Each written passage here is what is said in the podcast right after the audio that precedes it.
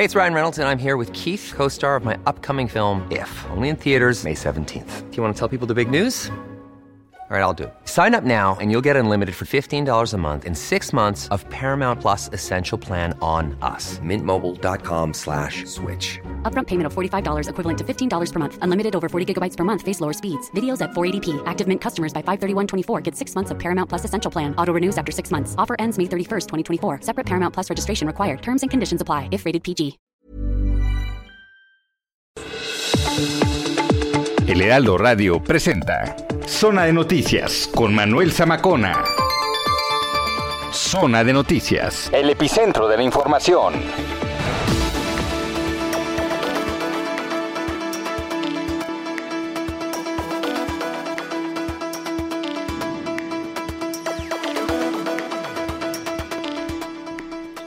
Las dos de la tarde en punto en el tiempo del centro de la República Mexicana. Señoras, señores, bienvenidas, bienvenidos. Hoy que es ya dominguito, nueve de mayo del año dos mil veintiuno.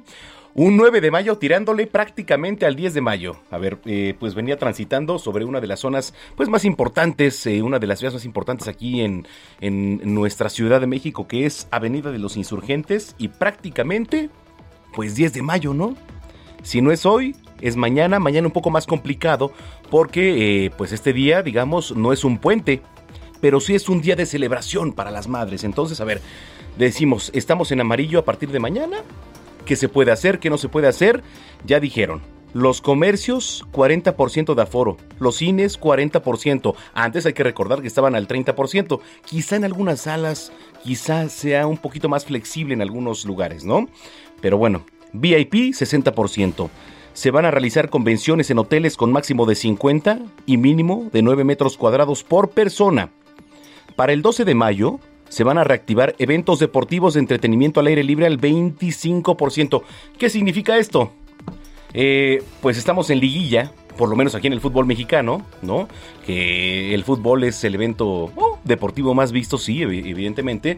Después le sigue eh, la Liga Mexicana de Béisbol, que van a aceptar ya gente en los estadios. Bueno, pues veremos qué, qué pasa porque además es liguilla, ¿no? Y evidentemente el control va a ser un tema muy importante para ingresar. diecisiete de mayo, el día diecisiete de mayo podrán ingresar eventos de entretenimiento, teatros en espacios cerrados, en recintos con un aforo de hasta mil quinientas personas.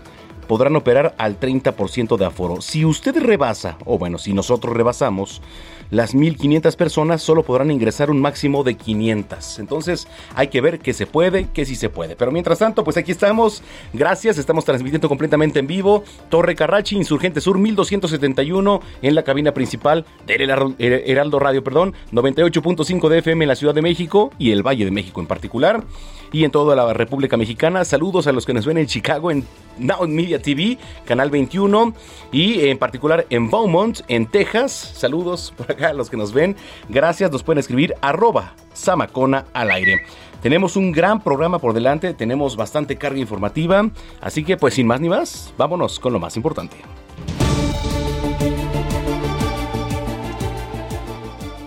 Aboga la C N D H por Mario Aburto. La instancia presidida por Rosario Piedra logra cambiar el penal. El asesino de Colosio lo llevan cerca de su familia. Inician los festejos a las mamás. Las reservaciones para celebración del diez de mayo están agotadas en los restaurantes de la Ciudad de México.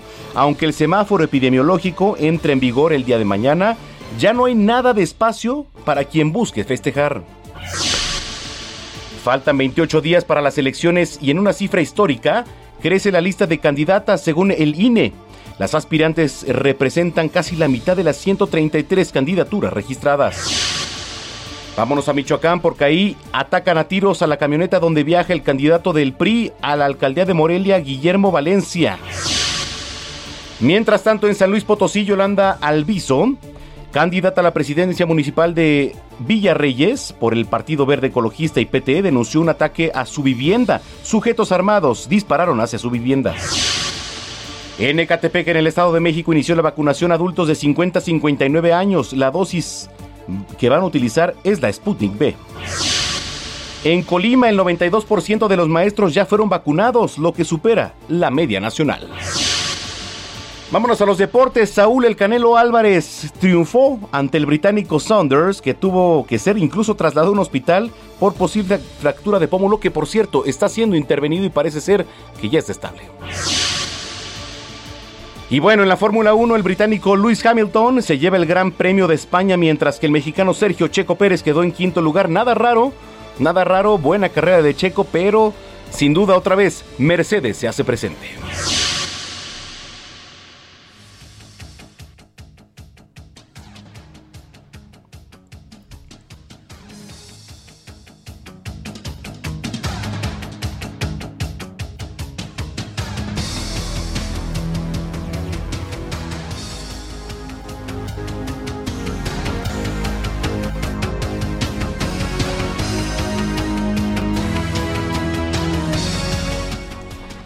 Oiga, le platico en temas internacionales. Colombia sigue ardiendo entre manifestaciones y desaparecieron quinientos cuarenta y ocho manifestantes. Solo se respira un luto en once días de represión.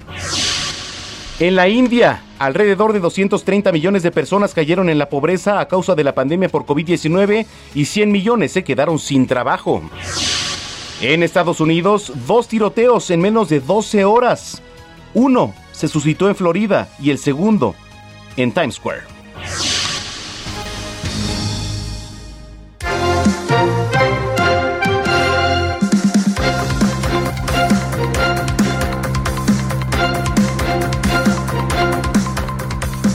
Por cierto, ayer en el tiroteo de Florida, aquí le damos cuenta con, con Juan Guevara, eh, de verdad estremecedor el testimonio que teníamos eh, el día de ayer, completamente en vivo, eh, uno de los testimonios allá en Florida, que más adelante le vamos a estar entrando al tema, pero bueno. Vámonos a, hasta Morelia porque eh, están acatando, a, atacando perdón, al candidato a la presidenta municipal de Morelia, Guillermo Valencia. ¿Cómo está esto, Charbel Lucio, corresponsal en Michoacán? Adelante, Charbel. ¿Qué tal? Buenas tardes. Les platico que eh, pues sujetos armados agredieron a balazos al equipo de campaña de el candidato del P R I a la presidencia de Morelia, Guillermo Valencia Reyes. Este atentado ocurrió eh, ayer aproximadamente a las nueve treinta de la noche en el fraccionamiento Cosmos de la capital del estado. Este hecho dejó dos personas lesionadas, quienes eh, tuvieron que ser trasladadas a un hospital privado, fueron sometidas a cirugías y hoy ya se reportan estables fuera de peligro. El equipo cercano al candidato eh, pidió a los habitantes de esta zona de Morelia que proporcionaran videos o cualquier evidencia que pueda servir para identificar a los delincuentes. La Secretaría de Seguridad Pública eh, desplegó un operativo en esta zona, pero eh, pues hasta hoy no hay un resultado favorable y eh, bueno, también les comento que el candidato Guillermo Valencia, él se encuentra ileso, él no se encontraba en la camioneta cuando Eh, se dio este atentado, no viajaba ahí, sino era parte de su equipo de, de campaña quienes se encontraban en esta unidad que pues fue atacada por hombres armados. Eh, les repito, fueron dos personas lesionadas que ya eh, pues se encuentran estables. Pueden haber muchas especulaciones, ¿no, Charbel? A ver, no venía en la camioneta, sí, pero el ataque pues evidentemente llevaba algún mensaje, ¿no? ¿Se podría especular entre la prensa que hubiera sido a lo mejor el crimen organizado, algún grupo eh, criminal? Les voy a platicar un poquito el contexto. Eh, Guillermo Valencia eh, es un, bueno, antes de lanzarse como candidato, uh-huh. eh, lideraba ya una agrupación social que se llama Revolución Revolución Social.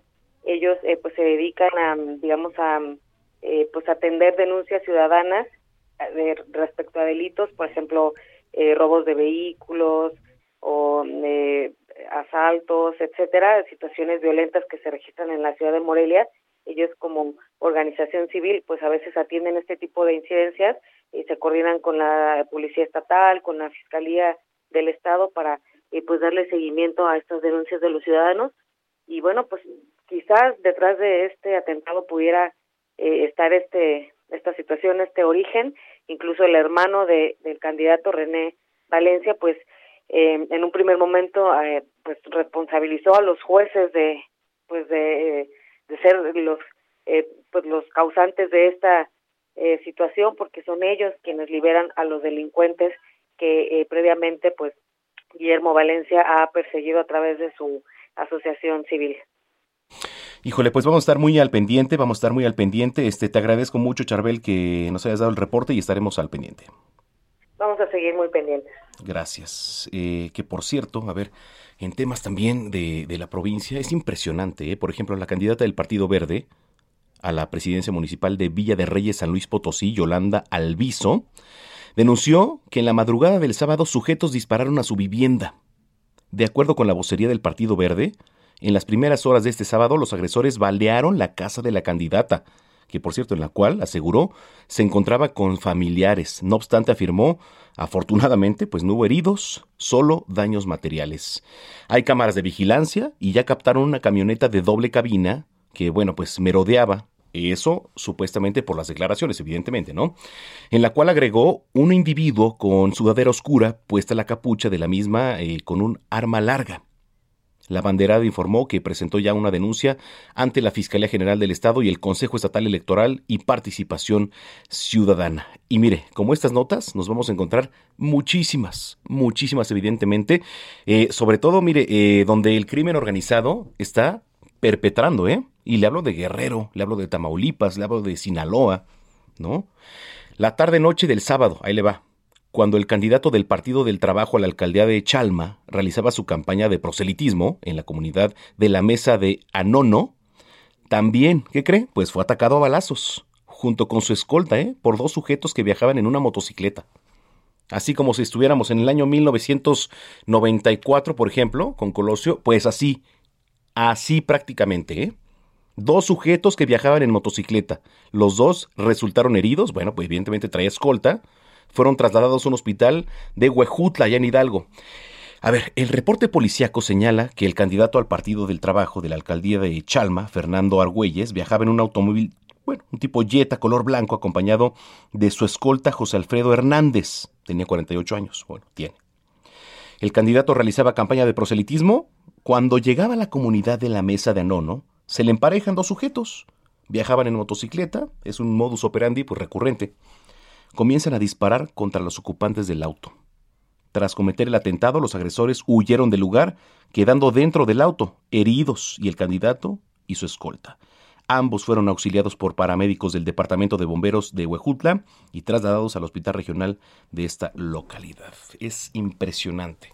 Estamos en época electoral, pero si usted va a provincia, en muchas regiones, y le hablo de, le repito, de Guerrero, de Tamaulipas, sobre todo zonas en donde sí, evidentemente, no tengo miedo de decirlo, comanda el crimen organizado, utilizan este modus operandi. Y ahí está, ahí está el resultado. Pero en fin, son las dos de la tarde con eh, doce minutos. Eh, están denunciando un supuesto caso de pederastia en Huimanguillo, Huimanguillo en Tabasco. Un hombre nadaba desnudo con una niña en el río Mezcalpa. Ay, Dios mío, bueno. ¿Qué temas? ¿Qué temas? Armando de la Rosa es corresponsal de Tabasco. Armando, ¿cómo está la situación? ¡Qué bárbaro! Así es, como tú ya lo mencionas, pues bueno, pues un polémico caso fue el que se denunció ayer por la tarde, sábado, eh, precisamente en este municipio, allá en Huimanguillo. Según el reporte de los vecinos de la zona, pues captaron a este hombre eh, nadando y abrazando con una eh, niña en el río, cuando los vecinos del lugar, pues bueno, pues le piden al, al sujeto que eh, pues dé una explicación de por qué está nadando y abrazando a la pequeña, pues bueno, pues él eh, solamente eh, trata de dar una explicación a medias. La niña sale corriendo, incluso llorando, gritando que pide a su mamá. Había otro niño en el video y pues bueno, pues así se dieron estas cosas. Obviamente llamó mucho la atención y causó mucha indignación este metraje aquí en el estado de Tabasco, y pues bueno, pues esta situación derivó en que la policía municipal de Huimanguillo tomara cartas en el asunto, es decir, fueron hasta la comunidad donde ocurrieron los hechos, hablaron con los familiares de la niña y arrestaron al individuo. Sin embargo, eh, esta persona fue dejada en libertad, ya que aparentemente los padres de la niña, la, los familiares, pues no quisieron levantar una denuncia formal o un señalamiento en contra de esta persona por abuso sexual, por lo cual, pues bueno, pues los policías se vieron obligados a eh, liberar eh, a esta persona que fue captada en el video. Esto a pesar de que mucha gente que ya vio el metraje, pues bueno, pues aseguran que sí había precisamente un caso de abuso, porque pues bueno, pues la niña, eh, su reacción es muy eh, estridente al momento de salir del agua, empieza a correr, a llorar, a gritar que eh, pide a su mamá. El hombre que lo están captando no dice nada, solamente comienza a vestirse, pero está dentro del agua, es decir, está con, junto con otro niño que está en una pequeña lancha al lado del río. Híjole. Y él empieza a pasar su ropa. La niña pues estaba completamente desnuda. En el video no sale la niña, es decir, quien, de, quien hace la denuncia, quien capta el video, mueve la cámara del celular hacia otro lado para que la niña salga corriendo del río y eh, pues las autoridades han informado de manera extraoficial, es decir, no hay un comunicado formal al respecto, pero han dicho de manera extraoficial, sí fue la policía, sí arrestaron al sujeto, pero no lo pudieron este eh, procesar porque no hay una denuncia formal, nadie ha denunciado pues, el caso en contra de esta menor. Este oye, es oye Armando, eh, esta persona eh, del sujeto que estamos hablando, ¿él estaba desnudo? Sí, así es. Eh, en el video, pues no, él no sale desnudo como tal, sino que está esta persona nadando dentro del río, al lado suyo hay una pequeña lancha, que aquí en Tabasco las conocen como cayucos, que Ajá. son más una, una especie como de canoa larga. Digamos, ahí es está. Un río como, como comercial, digamos, o sea, donde va la gente a, pues, hacer, digamos, un poco de turismo, o sea, ¿es una zona comercial? No, es una es una comunidad a las afueras ya. del municipio de Huimanguillo, es una zona este más bien rural. Okay. Ahí pues bueno, pues como tal no es turístico, no pasan muchas embarcaciones. Sí es un río bastante este bastante grande Ajá. y con mucha agua, pero no es una zona este turística, es una zona más bien eh, rural donde pues bueno, pues los vecinos notaron que este hombre estaba abrazando eh, de manera, ellos dicen, indebida a la niña, la niña estaba desnuda dentro del agua, el hombre estaba desnudo, se dan cuenta de que estaba desnudo porque claro. obviamente eh, ya llevaba rato nadando allí y cuando le hacen el señalamiento la niña sale corriendo y este y aparte pues bueno pues el menor otro niño que está ahí en el en el, la lancha uh-huh. le comienza a pasar eh, la ropa al señor, es decir este su ropa interior, sus pantalones, su playera para que se la ponga y él se la pone dentro del agua, no sale en ningún momento a cambiarse. Ah, okay. Y pues, la policía tomó cartas en el asunto, la policía municipal de Huimanguillo, pero no pudieron ejercer acción penal porque no había una una denuncia y pues obviamente claro. la ciudadanía está indignada y están pidiendo la intervención de eh, organismos no gubernamentales, de dependencias de gobierno encargadas de garantizar los derechos de los menores para que atiendan este supuesto caso de abuso. Pues sí, sí, sí es importante, te voy a decir este Armando, porque acá hay varios temas, ¿no? Eh, uno, pues el tema de, de los videos que están, que, que son evidencia, ¿no? Eh, otro, eh, si es familiar, no es familiar, que esto, bueno, no exime, ¿no? Evidentemente del acto, o sea, ¿qué, qué pasó? O sea, ¿por qué lo hizo? Bueno, habrá que deslindar responsabilidades, habrá que castigar a quien se tenga que castigar, evidentemente. ¿Por qué lo hizo? Si esta persona evidentemente estaba abusando, si no estaba abusando, dependiendo de los videos y de las pruebas que se tengan, pues se tendrá que actuar porque este estamos hablando de una situación por demás delicada, ¿eh? Pues sí, así es, es un tema bastante complicado y que pues ya prácticamente el video se volvió eh, viral aquí en ¿Sí? el estado de Tabasco y se está retomando también en otras partes de la República Mexicana. Bueno, pues ojalá, ojalá se esclarezca este tema y ojalá este pues llegue la justicia. Gracias, Armando. Gracias, seguimos al pendiente. Armando de la Rosa, corresponsal en Tabasco, las dos de la tarde con diecisiete minutos.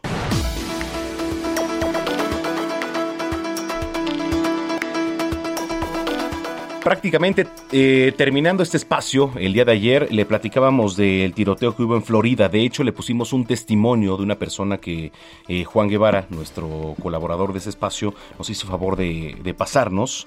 Pero también resulta que en Times Square, o sea, ¿cómo está la situación? En Florida, luego en Times Square. Saludo con mucho gusto a Juan Guevara, colaborador de este espacio y además periodista de Now Media T V. Saludos ahí en Chicago. ¿Cómo estás? Y en la ciudad espacial, querido Juan. ¿Qué tal? ¿Cómo estamos, Manolo? Fíjate que eh, no no solamente fueron dos, fueron tres tiroteos ¿Tres? en las últimas doce horas. El primero fue el día de ayer en el mall de Aventura, en el centro comercial de Aventura, en el norte de Florida. Nuestra compañera de periodista de eh, Telemundo estuvo ahí, eh, salió ilesa, gracias a Dios, y aquí tenemos el audio. En esa tienda estábamos en un espacio de cinco, unos encima de otros, protegiéndonos con los muebles de la propia joyería para protegernos de los tiros, porque lo, sonaron ocho disparos delante de mis ojos, pero yo tenía delante la pared de la cafetería, entonces yo no pude ver al asesino, gracias a Dios, gracias a Dios. Bueno, déjame, déjame decirte, Manolo, que este tiroteo resultó en tres personas heridas, en este mall que es en Aventura, Florida. Esto para la gente que sepa, está en el norte de Miami. Eh, obviamente, eh, todos los videos que hubo, pues eh, las noticias obviamente se enfocaron en este tema. Eh, por lo que podemos entender es que eh, todos eh, todas las personas que fueron heridas se encuentran en este momento en cuidados intensivos. Sin embargo, no hubo este, ninguna persona eh, con heridas de gravedad. se entiende, por lo que la policía de Miami está liberando, que existen varios sospechosos, no solamente uno, sino parece que fue un ataque coordinado de varios tiradores en Florida. Al mismo tiempo, quiero decirte que el día de ayer en Paulsboro, en Nueva Jersey, deja el tirador o deja una un tiroteo, deja una persona herida. Esto fue eh, aproximadamente a las eh, nueve treinta de la noche, perdón, no, cuatro treinta de la tarde del día de ayer. Uh-huh. Bueno, sigue siendo una noticia en desarrollo, esto en, en Paulsboro, en Nueva Jersey. Y lo que tú mencionabas, que es el tiroteo en, en uh, Times Square, en Times Square, ajá. La, la calle de Times Square, que todo el mundo la conoce, es bastante icónica, deja a dos personas heridas, dos mujeres heridas y una niña de cuatro años, está informando la policía de Nueva York. Esto fue a las cuatro cincuenta y cinco de la tarde en la calle cuarenta y cinco y la séptima avenida, que es exactamente donde está eh, Times Square. Hay que mencionarle a nuestra audiencia que estos tres tiroteos fueron muy cercanos uno del otro.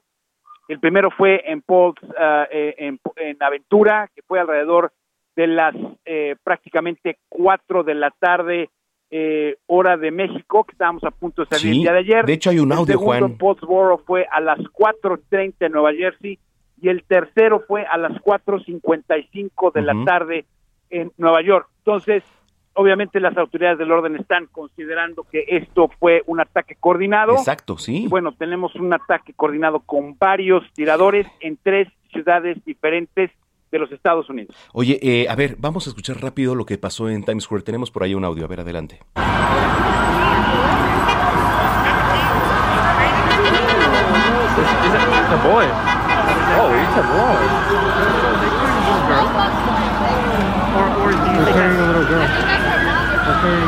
Yeah, but or do you think because that's like a daughter of someone?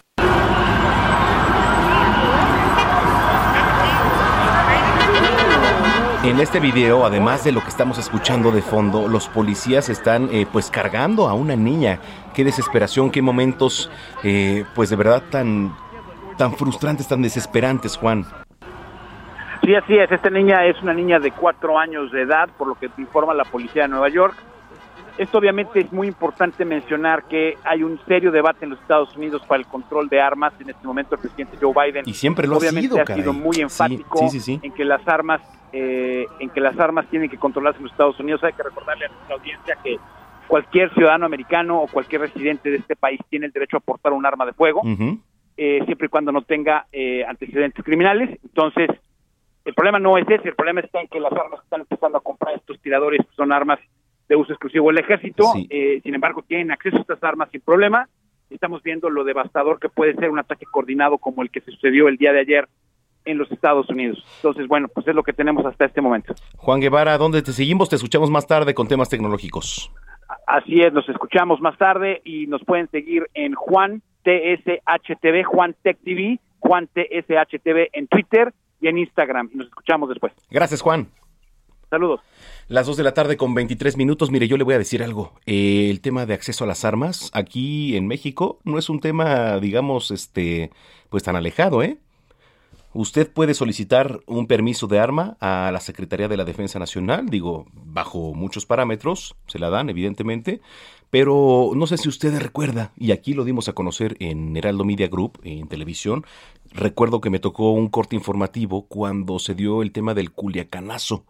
Aquel culiacanazo con Ovidio Guzmán, el hijo de Joaquín Guzmán Loera, el Chapo. Y este, las imágenes que se ven, que corren los diferentes videos, eh, el, el armamento que traen, pues prácticamente es mucho mayor al del ejército. O sea, ¿dónde estamos parados? ¿Cómo está el tema de acceso a las armas aquí en nuestro país? ¿No? Es durísimo. Porque ves en, eh, en los videos como en un bote de, en, perdón, en un auto, en un este camión, evidentemente blindado, traen pues una Barrett, una automática Barrett que puede tirar un helicóptero. O sea, cuestión que no traía el, en el ejército para defenderse en ese momento, ¿no? ¿En dónde estamos parados? No lo sabemos. Arroba Zamacona al aire. Escríbame, por favor. Arroba Zamacona al aire. Leo sus opiniones aquí en Zona de Noticias. Regresamos. Vamos a una pausa.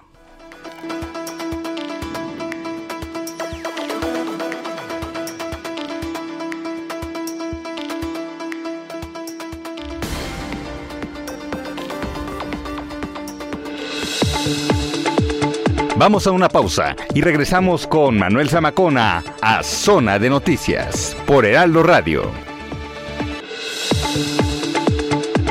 Ya estamos de vuelta. Zona de Noticias con Manuel Zamacona.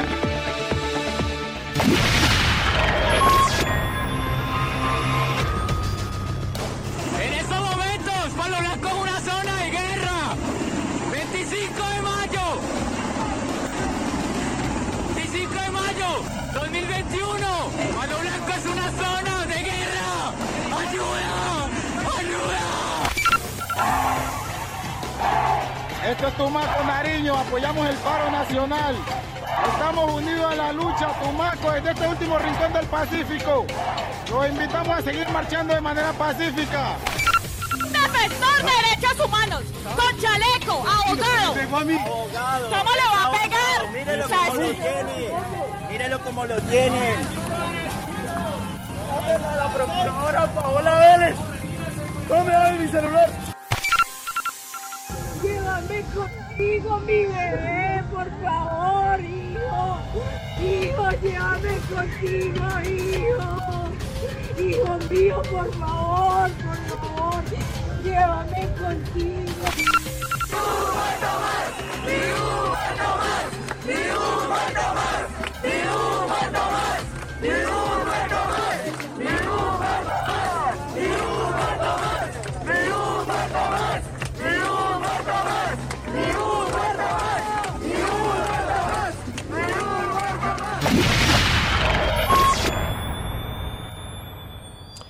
Qué audios, qué testimonios estamos escuchando, ¿eh?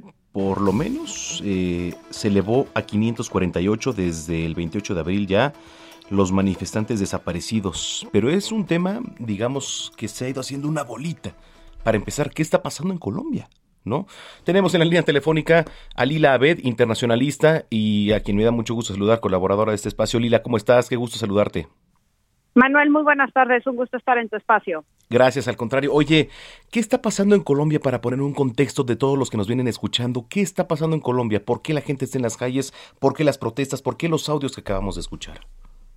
Así es, Manuel, pues ya van más de diez días de protestas en Colombia desde que el presidente Duque uh-huh. inició con una propuesta tributaria el veintiocho de mayo que quería recaudar en realidad el equivalente alrededor del dos por ciento del P I B con una serie de nuevos impuestos, no solamente para aliviar las presiones de la deuda por la que atraviesa el país, sino también para preservar la calificación crediticia de Colombia. Pero la reforma sirvió como un detonante de protestas Eh, en grandes rasgos por el descontento social que ha aumentado con la pandemia, pero al igual que la desigualdad, eh, piden una reforma policial para terminar con estos abusos de las autoridades que se han vivido eh, en épocas pasadas, también la implementación del proceso y el acuerdo de la paz que se alcanzó en dos mil dieciséis, el cual el presidente Duque pues ha hecho lo mínimo para avanzar con, con este acuerdo. Y, y todo esto eh, dentro de, de un marco en el cual pues Colombia eh, el año pasado sufrió una caída del seis punto ocho por ciento de su P I B,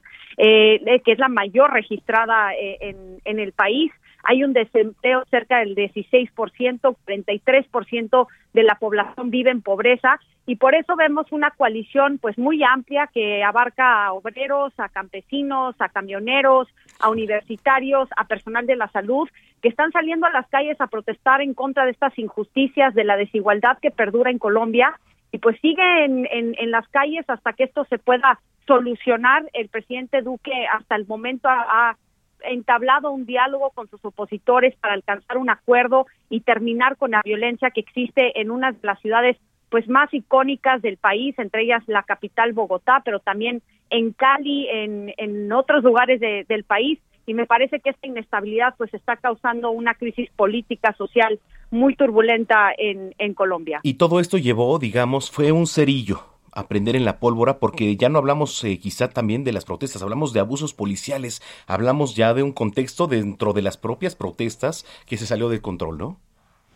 Totalmente. Del veintiocho de abril al cinco de mayo se han registrado alrededor de mil setecientos casos de violencia policial. Eh, acaba de morir eh, un, bueno, está hospitalizado un universitario que se llama Luca Villa, que tiene diecinueve años y que recibió pues ocho impactos de bala por parte de un policía, y así hay otros casos, eh, al menos veintisiete muertos, más de noventa desaparecidos en estos días de protestas. Digo, ya la ONU ha pedido que se garantice el derecho a la libertad de la reunión pacífica. La Organización de Estados eh, Americanos condenó los casos de tortura y asesinato por las fuerzas del orden, y hasta el momento todavía se está platicando, Manuel, de un posible una posible declaración de estado de conmoción, eh, pues la cual le permitiría al presidente restringir las marchas sociales, limitir, limitar a los medios de comunicación para informar, interceptar comunicaciones y hasta suspender a mandatarios locales, lo cual me parece que sería un grave error debido a que pues aguda, ag, va a agudizar más la confrontación en las calles eh, con las autoridades. Entonces, eh, eh, ojalá que pueda llegar a un diálogo con la oposición. Todo esto también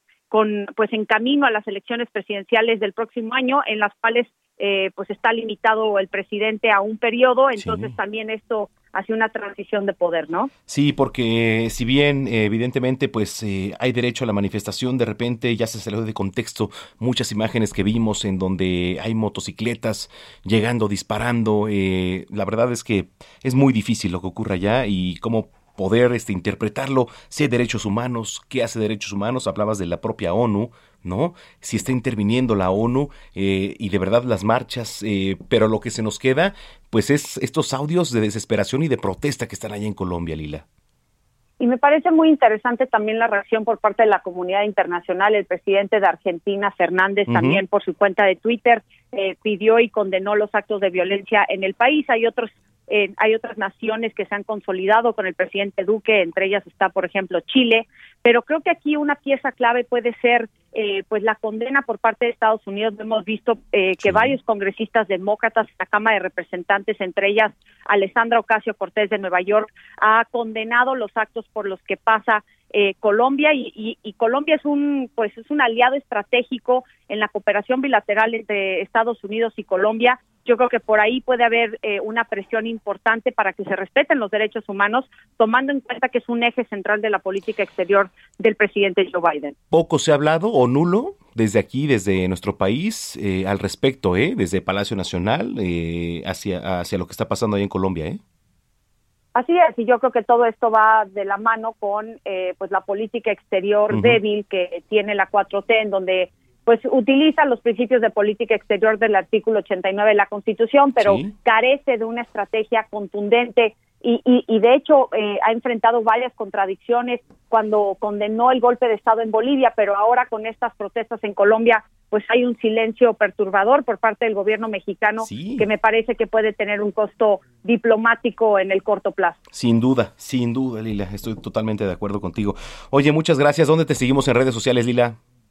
En mi cuenta de Twitter, arroba LilaBed, y en mi cuenta de Instagram, LilaBed Internacional, Manuel. Como siempre, un honor estar en tu espacio. Al contrario, Lila, te mando un abrazo, buen fin de semana, buena semana, nos escuchamos dentro de ocho días. Otro, otro enorme, muchas gracias. Gracias, es LilaBed, internacionalista y bueno, colaboradora de este espacio, ¿ya lo ve? Prácticamente nula la respuesta del gobierno de nuestro país ante los acontecimientos allá en Colombia. De hecho, tenemos eh, un audio del presidente Iván Duque de Colombia, que es reciente. A ver, adelante, por favor. Bueno, yo creo que hay cosas que son muy positivas. ¿En qué sentido? Uno, que en esta coyuntura que vive el país, tenemos todos que ser capaces de construir soluciones y hay muchos espacios para la convergencia en atender a los más vulnerables. Hoy, por ejemplo, tuvimos la posibilidad de hablar de temas como la matrícula cero, que ya hoy está vigente y que necesitamos mantenerla. Hoy hablamos también de ingresos solidarios, la renta básica de emergencia para la ciudadanía, que hay que construirla de manera sostenible y rápido. Pero también algo muy importante y frente a lo cual yo quiero hacer una gran reflexión de país, y es la apertura a conversar, a dialogar y a construir entre todos. Es un audio del presidente de Colombia, Iván Duque, en estos momentos tan duros para nuestros hermanos allá en Colombia. Toda, toda nuestra solidaridad. Las dos de la tarde con treinta y nueve minutos.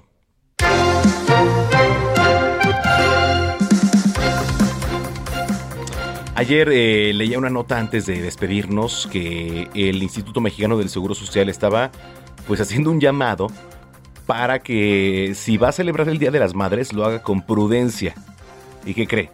Hoy damos la nota de que todos, prácticamente muchos restaurantes aquí en la Ciudad de México estaban agotados en sus sillas, en sus mesas para el día de mañana.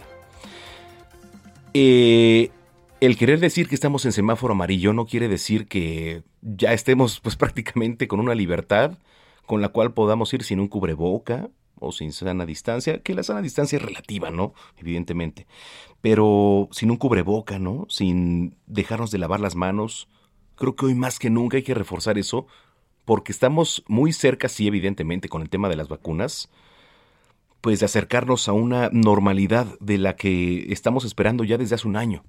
Pero para eso hay que trabajar, y para eso hay que comportarnos, y para eso hay que ser responsables. Ahora, hay un tema también con el COVID. ¿Cómo funciona el sistema circulatorio? Porque estamos hablando de que si a usted le da COVID, eh, pues pega al sistema respiratorio, ¿no? A los pulmones, de repente se te va el, ol- el olfato, el gusto en lo particular a mí me pasó, ¿no? El, el, cuando me dio COVID ahí en, en diciembre a finales.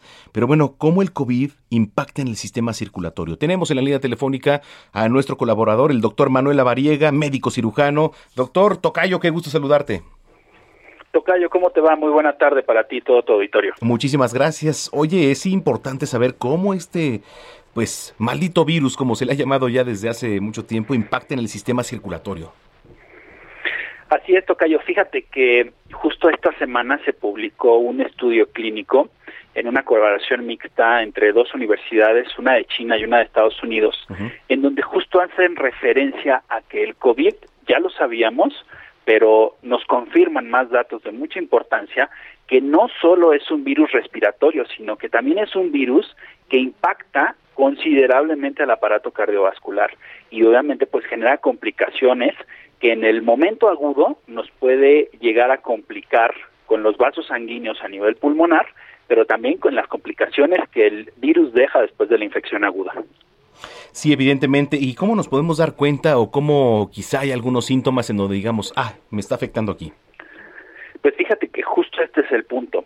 Los síntomas pues son los que ya hemos platicado en ocasiones anteriores, pero más bien aquí es el impacto que genera a nivel pulmonar y el daño que puede causar, es decir, puede exacerbar de manera importante las complicaciones en el paciente agudo y deteriorarlo de manera importante. Por eso es importantísimo tratar al paciente de manera correcta para disminuir este daño inflamatorio agudo que genera producción de ciertas sustancias proinflamatorias y que finalmente pues son las que complican al paciente y lo llevan a desenlaces fatales. Por eso es fundamental entender cómo el COVID se comporta en los pacientes.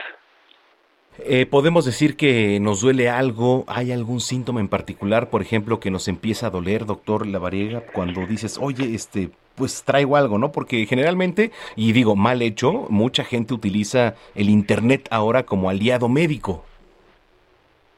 Sí, fíjate, mira, este estudio lo que nos revela es que, por ejemplo, aquellos pacientes que empiezan con accesos de tos importante en los primeros días de la enfermedad, uh-huh. nos habla de que se está generando un daño inflamatorio a nivel vascular pulmonar. Y esto, pues, obviamente tiene que ser tratado y combatido de inicio para poder disminuir esta respuesta inflamatoria y evitar el riesgo de complicaciones agudas. Otro dato importante, fíjate, el hipo. Así como lo escuchas, el hipo es un dato de mal pronóstico al inicio de la enfermedad, los accesos de hipo, y estos pues están relacionados a una, inflamatoria, una inflamación del, del endotelio, es decir, de la parte interna del vaso sanguíneo.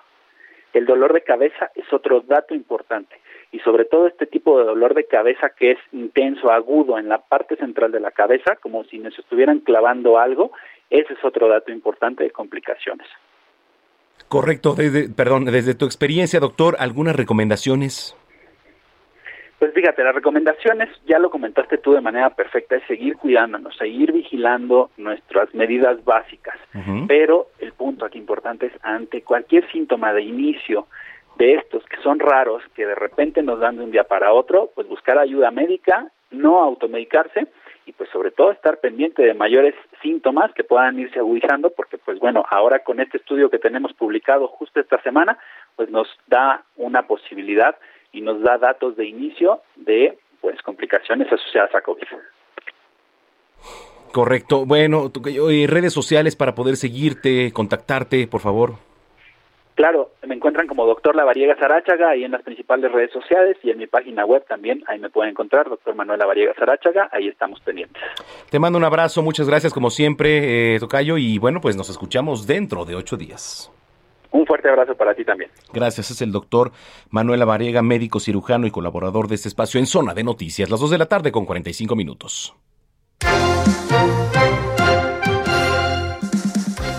Mire, eh, ya lo decíamos, ¿no? Eh, allá en Guerrero, pues hace poco se dio a conocer que eh, Evelyn Salgado, quien es la hija de Félix Salgado Macedonio, pues iba a ser ahora la candidata de Morena para contender por la gubernatura allá en la entidad. Está hablando en este momento, ¿quién cree? No Evelyn, Félix Salgado Macedonio. Pues ¿quién más? ¿Quién va a hacer campaña? ¿Evelyn o Félix Salgado Macedonio? A ver, por favor. El poder, sacarlos, quitarlos. Esta es, esta es la cuarta transformación, compañeras y compañeros. Por eso hay que seguir luchando, hay que seguir luchando. Y no me doy por vencido, porque un día voy a ser gobernador del estado de Guerrero. Y, y entonces vamos a trabajar para el bien de la gente. Miren, yo me siento chamacón. Apenas tengo sesenta y cuatro y pico de meses y de días, y yo les voy a vivir más de cien años, así como los que están aquí al frente. Un aplauso para ellos. Ahí está, es un audio en Ciudad Altamirano, Guerrero, no de Evelyn Salgado. A quien usted escuchó es a Félix Salgado Macedonio. ¿No? O sea, ¿quién debería de hacer proselitismo ahorita? Bueno, pues se supone que Evelyn Salgado, porque ahora es la candidata. Pero no, no, no usted vaya a mal pensar, ¿eh? Que, que Félix Salgado, Félix Salgado, perdón, va a gobernar Guerrero. No, no, ¿cómo cree usted que va a gobernar Guerrero? No, no, no. ¿Cómo cree que Evelyn Salgado, este, pues tiene ahorita la capacidad para enfrentarse a problemáticas como lo estamos viendo de Guerrero, que es una situación por demás triste, por demás preocupante? Como niños de ocho, diez años portando armas cuando deberían de estar estudiando de autodefensas, de crimen organizado, de pobreza, de vulnerabilidad, ¿no? No crea usted, ¿no? Este, que, que Félix Salgado este, está haciendo campaña. No, no, no, ¿cómo, ¿cómo usted va a creer eso? Es Evelyn, su hija, ¿no? Hay toro, dijo Félix Salgado. ¿Hay toro? Pues ya vimos que sí hay toro. ¿En la figura de su hija? Pues sí, quizá. Y yo me atrevo a decir que sí, evidentemente. ¿Porque usted cree que va a gobernar su hija Evelyn Salgado, de verdad? Pues no. Va a gobernar Félix Salgado Macedonio, así se lo digo. Pero bueno, así las cosas en Guerrero. Ojalá y este salga a votar la gente. Salga a votar la gente ya eh, pues en prácticamente menos de un mes. Las dos de la tarde con cuarenta y ocho minutos. Y oiga, temas locales. La jefa de gobierno, Claudia Sheinbaum, informó a través de su cuenta en Twitter que ninguna familia se quedará desamparada. Van a recibir todo el apoyo necesario de acuerdo con la ley de víctimas al compromiso ético, moral y humano del gobierno de la Ciudad de México. La Comisión Ejecutiva de Atención a Víctimas de la Ciudad de México publicó la declaratoria respecto al derecho de las víctimas y sus familiares. Esto como consecuencia del, pues, la trágica guión, negligencia, también se lo digo, porque va a pasar. Y se van a dar con los responsables. Pero bueno, mientras eso pasa, ya como consecuencia del incidente de la línea doce del metro ocurrida el tres de mayo, ya para ser reparadas de manera oportuna, plena, diferenciada, transformadora, dijo, integral y efectiva, comprendiendo medidas de, res- de restitución, rehabilitación, compensación y no repetición, de acuerdo a la Ley General de Víctimas y la Ley de Víctimas para la Ciudad de México. Hay varios puntos por aquí, por lo menos seis, ¿eh? Y me llama la atención el sexto. Dice, ninguna familia se quedará desamparada. Van a recibir todo el apoyo necesario de acuerdo a la Ley de Víctimas. En fin, esta información la puede encontrar en doble u doble u doble u punto heraldo de méxico punto com punto m x. Vamos a relajarse un poquito. ¿Tiene usted plan para el fin de semana o para el resto de la semana? Melissa Moreno, editora de artes del Heraldo de México. Bienvenidos a la Agenda Cultural del Heraldo de México. Yo soy Melissa Moreno, editora de Artes, y esta es la selección de eventos para Zona de Noticias. La madre de Juan está cada día más enferma y parece no tener remedio. En un paseo por el lago, el muchacho se encuentra la muerte que viene por ella. Pero tras engañarla, la encierra en un frasco evitando que cumpla su tarea. Lo que al principio parece un triunfo, pronto se convierte en tragedia. Y ante el cada vez más desalentador panorama, Juan deberá encontrar la fortaleza para remediar su error. La puesta en escena Juan y la Muerte se presenta todos los domingos en el Foro Shakespeare. El Centro Nacional de las Artes presenta la exposición Magister Raffaello, un maravilloso viaje por el Renacimiento italiano que por medio de proyecciones, videos y diversos recursos tecnológicos muestra la carrera del gran artista del Renacimiento, Raffaello Sanzio, a quinientos años de su muerte. Este evento llega a México como una exposición inmersiva en la que los visitantes tendrán la oportunidad de conocer el mundo de Raffaello en diálogo con artistas, escritores y filósofos, mediante un recorrido que gira en torno a sus obras clave y que abarca la historia de los lugares donde vivió y trabajó. Magister Raffaello, un maravilloso viaje por el Renacimiento italiano, estará abierta al público en la Galería Central CENART hasta el treinta de mayo, de jueves a domingo. Es el primer día del juicio y allí están todos. Ha llegado la hora de saber qué fue lo que pasó ese día, hace un año, cuando el trágico incendio de aquella cápsula hiperbárica cambió la vida de todos en Miracle Creek. ¿Es posible que sea verdad que Elizabeth provocó el incendio en el que murió su pequeño hijo autista? Mientras, entre los testigos, otras madres de pequeños autistas conocen mejor que nadie los complejos sentimientos que las invaden. Y están los demás testigos que deberán hablar en el juicio, pero que quizás callen, para que no estalle su propia vida. ¿Cuánto vale proteger a los que amamos? ¿Hasta dónde mentir? ¿Y hasta dónde enfrentarse a los propios errores? Miracle Creek, de Angie Kim, es editado por Motus. Esta fue la Agenda Cultural de esta semana. Yo soy Melissa Moreno y me encuentras en arroba melisototota. Nos escuchamos la próxima semana.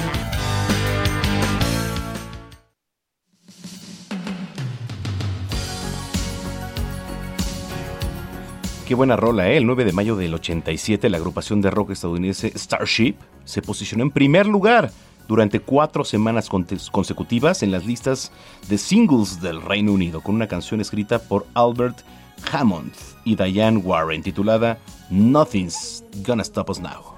See a paradise, this world that I found is too good to be true. Standing here beside you, want so much to give you this love in my heart that I'm feeling for you. Let them say we're crazy, I don't care about that. Put your hand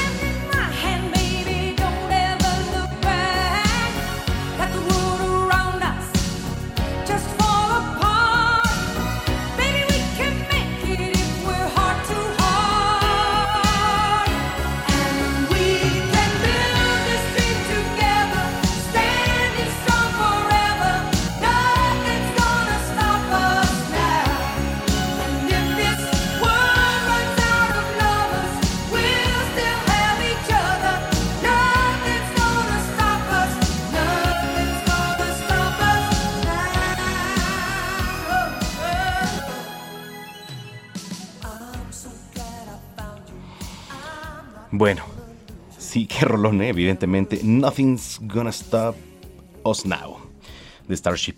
Eh, regresando del corte, vamos a platicar con Salvador Guerrero Chiprés, que está en la línea telefónica, director del Consejo Ciudadano de la Ciudad de México, y a, además a quien le agradezco siempre que nos tome la llamada, porque hay un tema interesantísimo, que es la salud mental de las madres en pandemia. ¿Usted ya se desesperó de que esté su hijo ahí, de que de repente diga, ya lo quiero mandar a la escuela, ya, por favor, bueno... Sí, de verdad hay madres. Yo digo, no estoy para saberlo porque a lo mejor me está escuchando, pero no me importa. La vecina, ¿no? De repente oigo que pega unos gritos a su hijo.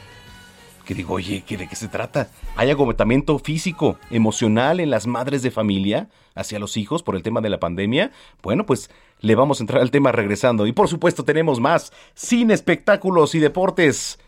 Por supuesto la información de coyuntura aquí en Zona de Noticias. Regresamos.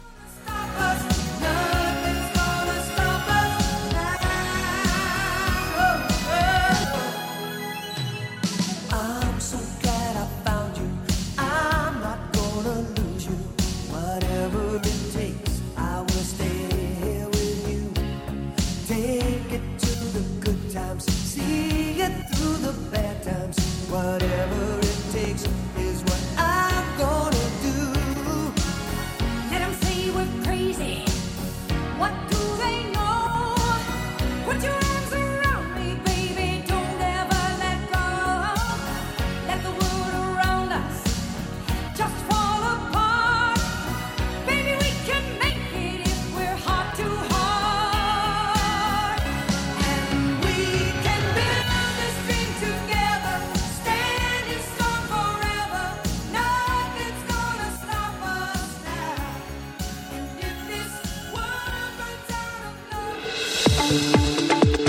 Vamos a una pausa y regresamos con Manuel Zamacona a Zona de Noticias por Heraldo Radio.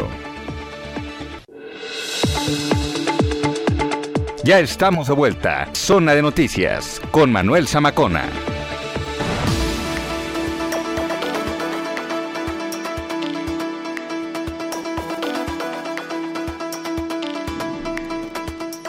Son las tres de la tarde en punto en el tiempo del centro de la República Mexicana. Gracias por continuar con nosotros. La primera hora, como usted sabe, se nos fue como agua prácticamente. Hablamos de muchos temas, pero los que vienen están también buenísimos, ¿eh?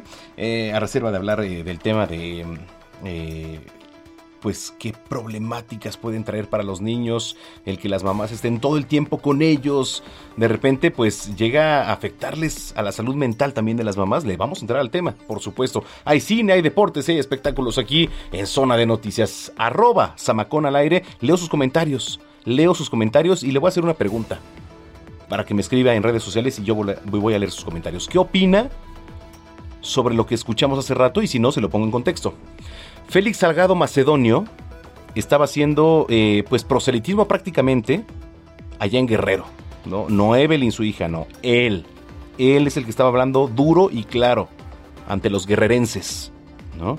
¿Va a gobernar Evelyn, su hija, o va a gobernar Félix Salgado Macedonio? Creo que está por demás sobre la pregunta, pero también por supuesto que leemos sus comentarios. Vamos a entrar de lleno, por supuesto, aquí en Zona de Noticias, a la información importante, a lo generado en las últimas horas, en voz de nuestra jefa de información, Estefi Cuartino. Adelante, Estefi. ¿Qué tal? Muy buenas tardes. La Comisión Ejecutiva de Atención a Víctimas de la Ciudad de México publicó la declaratoria respecto al derecho que tienen todos los familiares de los accidentados en la Línea doce, y la jefa de gobierno, Claudia Sheinbaum, aseguró no quedarán desamparadas. Aboga la C N D H por Mario Aburto. La instancia presidida por Rosario Piedra logra cambiar de penal al asesino de Colosio. Lo llevan cerca de su familia. Inician festejos a mamás. Las reservaciones para la celebración del diez de mayo están agotadas en los restaurantes de la Ciudad de México. Aunque el semáforo epidemiológico entra en vigor el día de mañana, ya no hay nada de espacio para quienes busquen festejar. Faltan veintiocho días para las elecciones y en una cifra histórica crece la lista de candidatas. Según el I N E, las aspirantes representan casi la mitad de las ciento treinta y tres candidaturas registradas. Y en Michoacán atacan a tiros la camioneta donde viajaba el candidato del P R I a la alcaldía de Morelia, Guillermo Valencia.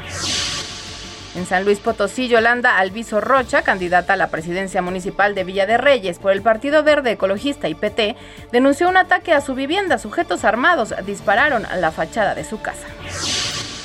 En Ecatepec inició la vacunación a adultos de cincuenta a cincuenta y nueve años. La dosis que van a utilizar es la Sputnik cinco. En Colima, el noventa y dos por ciento de los maestros ya fueron vacunados, lo que supera la media nacional.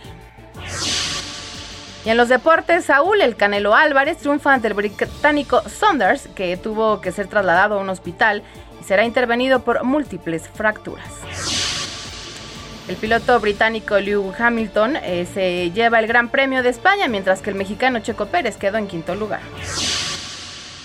Y en información internacional, Colombia sigue ardiendo entre manifestaciones. Desaparecen quinientos cuarenta y ocho manifestantes. Solo se respira luto en once días de represión. En la India, alrededor de doscientos treinta millones de personas cayeron en la pobreza a causa de la pandemia por COVID diecinueve y cien millones se quedaron sin trabajo.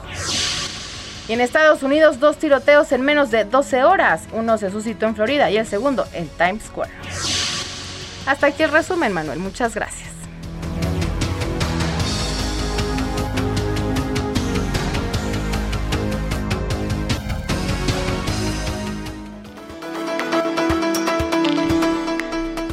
Oye, este, Estefi, aprovechando que estás por acá, este, ¿hiciste reservación para el día de mañana? ¿Cómo vas a festejar a tu mami? Pues está, está complicado porque ya está todo saturado. Como, como bien platicábamos hace rato, Manuel, parece ya hoy diez de mayo, ¿no? ¿También? Sí, sí, sí, prácticamente, ¿no? Digo, evidentemente dominguito, nueve de mayo, pero muchos aprovechan porque el mañana no es, no es puente, pues. No. Yo ya veo también muchas felicitaciones en, en redes sociales, ya la gente llegando a lugares, como... Pues todo muy tranquilo. Sí, sí, sí. Digo, y aprovechando que estamos en semáforo amarillo ya, ¿no? Mucha gente dice, no, pues vámonos. ¿Y sabes cuál era el, el de los principales temores, por ejemplo? Eh, los adultos mayores. Ahora que están vacunados, muchas de las personas en las familias dicen, ah, bueno, pues como ya vacunaron a mi mami, a mi papi, pues vámonos de lleno, ¿no? Sí, pero hay que recordar que eso no es garantía, tenemos que seguir cuidándonos. Bueno, los restaurantes dijeron, ¿no?, que van a, a tener todas las medidas sanitarias, pero bueno, igual no hay que bajar la guardia. Sí, por supuesto, que aprovecho, por supuesto, para mandarle este ahorita, porque mi mamá está en Puebla, ¿verdad? No la voy a poder festejar mañana porque pues te fuiste a Puebla, ¿no? A gozarla, ¿no es cierto? Y a saludar a mi abuelita, quien también le mando un, un abrazo enorme, a mis tías, a mi tía Elena, a mi tía Marcia, a mi tía Silvia, eh, a mi mamá, por supuesto, a mi abuelita. Saludos y un abrazo del Día de las Madres, las quiero mucho. Este, y pues vámonos con más información, mi querida Steffi. Vámonos. Porque hay mucho, mucho que decir aquí en Zona de Noticias, las tres con cinco.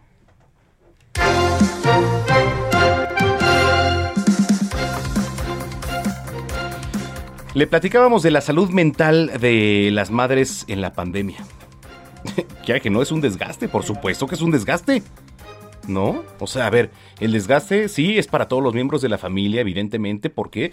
Pues porque eh, en la vida cotidiana uno está acostumbrado, acostumbrada a llevar a los hijos a la escuela, ¿no? Al hacer una vida.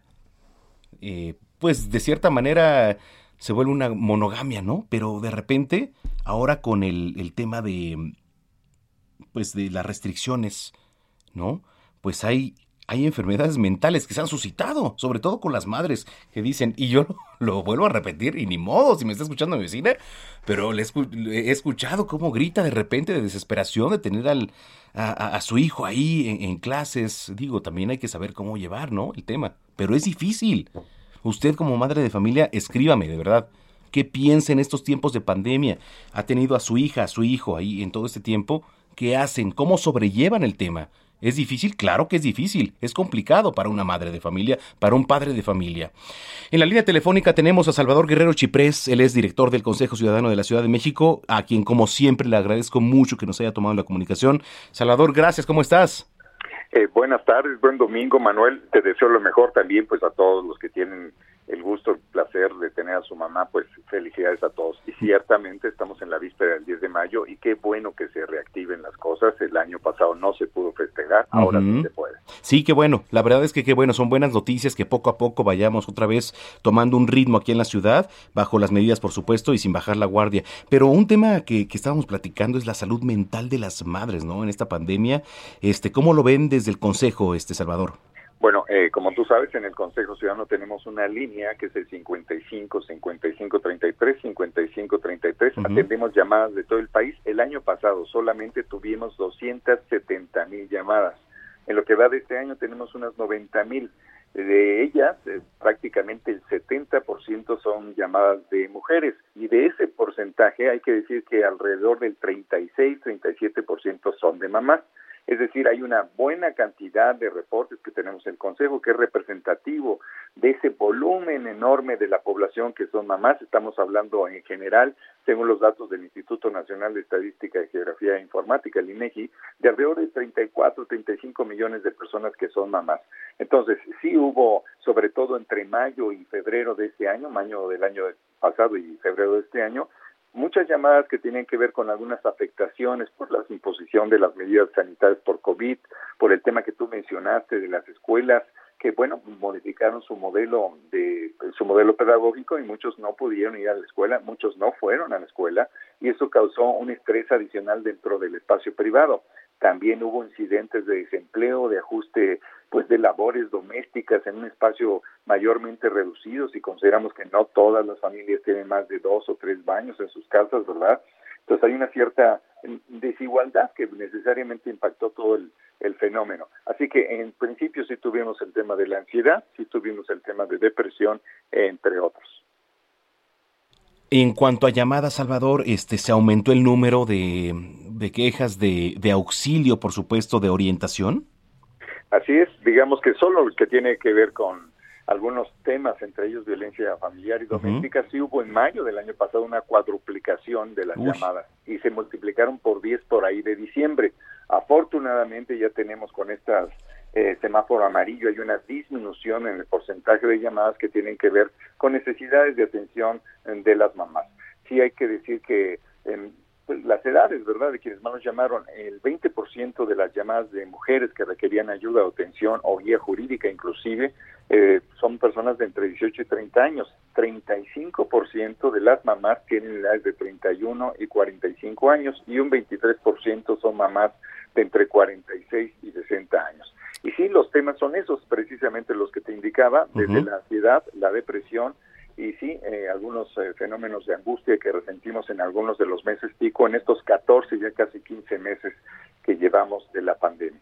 Ahora, los los enojos, las molestias, las llamadas de atención, digo, son normales dentro de, de una relación madre o padre-hijo, pero se han salido de control, ¿eh? Ahora en la pandemia de verdad es que han explotado, se ha vuelto algo un poquito más allá. Eh, por ejemplo, ¿hay alcaldías, Salvador, que, que tengan un foco rojo, por ejemplo?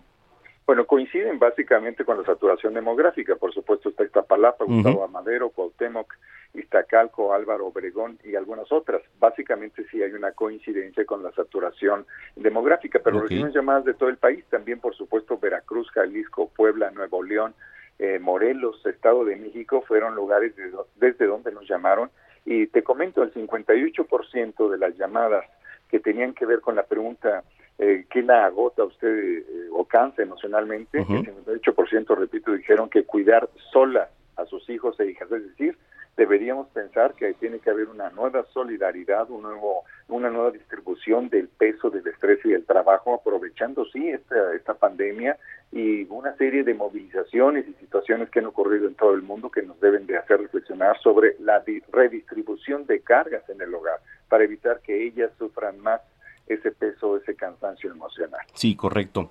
Eh, desde el Consejo Ciudadano, ¿cómo se les da información? ¿Página de internet? algún eh, Bueno, repetir, por supuesto, el número telefónico y redes sociales, Salvador. Sí, claro que sí. Eh, el, el Consejo M X, está Twitter, nuestra cuenta muy dinámica, está en cincuenta y cinco, cincuenta y cinco treinta y tres, cincuenta y cinco treinta y tres, donde además desde hace dos años ya tenemos atención por WhatsApp, un chat de confianza como le llamamos. Ahí hemos atendido a un porcentaje de más del sesenta por ciento de las personas que tienen más confianza ya en hablar como por chat. Se atiende de manera inmediata, es gratuito, veinticuatro siete, y también atendemos presencialmente en Luis Hidalgo Monroy número cien, en Iztapalapa y en Amberes cincuenta y cuatro en la Colonia Juárez. Correcto, Salvador, me dio mucho gusto platicar contigo, siempre es importante e interesante platicar y conocer en dónde se puede apoyar la gente. Gracias, de verdad. Gracias, Manuel, buen domingo. Buen domingo, Salvador Guerrero Chiprés, director del Consejo Ciudadano aquí en la Ciudad de México, las tres de la tarde con doce minutos. Yo lo invito, yo lo invito para que usted eh, se informe a través de nuestra página web, que es doble u doble u doble u punto heraldo de méxico punto com punto m x. Ahí va a encontrar la mejor información, que además yo le voy a decir algo. Ya en web somos de las páginas más leídas de todo el país. Nos platicaban qué pasaba con, con el tema de Mario Aburto. Se irá al penal de Baja California, ¿no? Eh, con el tema de derechos humanos. A ver, Mario Aburto eh, se le relaciona, por supuesto, con eh, pues aquella escena trágica, ¿no?, de Luis Donaldo Colosio. Eh, la Comisión Nacional de Derechos Humanos abogó por Mario Aburto, encarcelado por asesinar al ex candidato presidencial Luis Donaldo Colosio, y mediante una solicitud de medidas cautelares con carácter urgente, logró que las autoridades aceptaran su traslado a otro penal más cercano a su familia. Desde los noventas está encarcelado, ¿eh? El órgano administrativo de prevención y readaptación social ordenó el inmediato traslado y sin dilación de Aburto del Centro Federal de Readaptación Social, el Ceferezo número doce, allá en Guanajuato, eh, al Centro de Readaptación Social en El Hongo, esto en Baja California. Pues realmente no nos acordábamos de, de Aburto, ¿no? Un personaje que si usted, por ejemplo, se pone a ver series allá en Netflix, digo, y por decir una, ¿no? Pero si usted lee libros de, de historia, se, nos remontamos un poquito a lo que pasó allá en Lomas Taurinas, en Tijuana, en el año noventa y cuatro, con Luis Donaldo Colosio, pues es de los personajes, eh, pues, protagónicos, por así llamarle, ¿no? En aquella muerte de Luis Donaldo Colosio, que por cierto su hijo está muy metido en la política, y no son como los memes, ¿no?, que dicen, oiga, mi hijo está muy metido en la política y de repente pues es el que está bailando TikTok. No, su hijo de verdad está muy metido en la política, yo no sé, pero auguro auguro que en un futuro de verdad se posicione como una de las mayores figuras políticas en nuestro país. Ahí se la dejo a la reflexión. Las tres de la tarde con catorce minutos.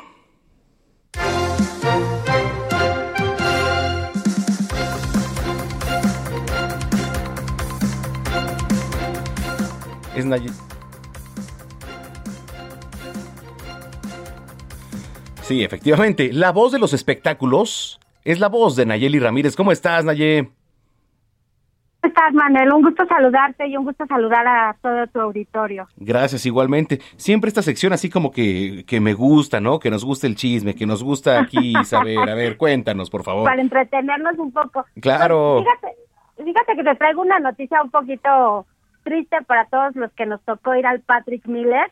No sé si te acuerdas oh, que era un... sí. No me toques ese tema, por favor. Ya sacamos en el periódico esta nota de que ya están rentando la sede emblemática del Patrick Miller.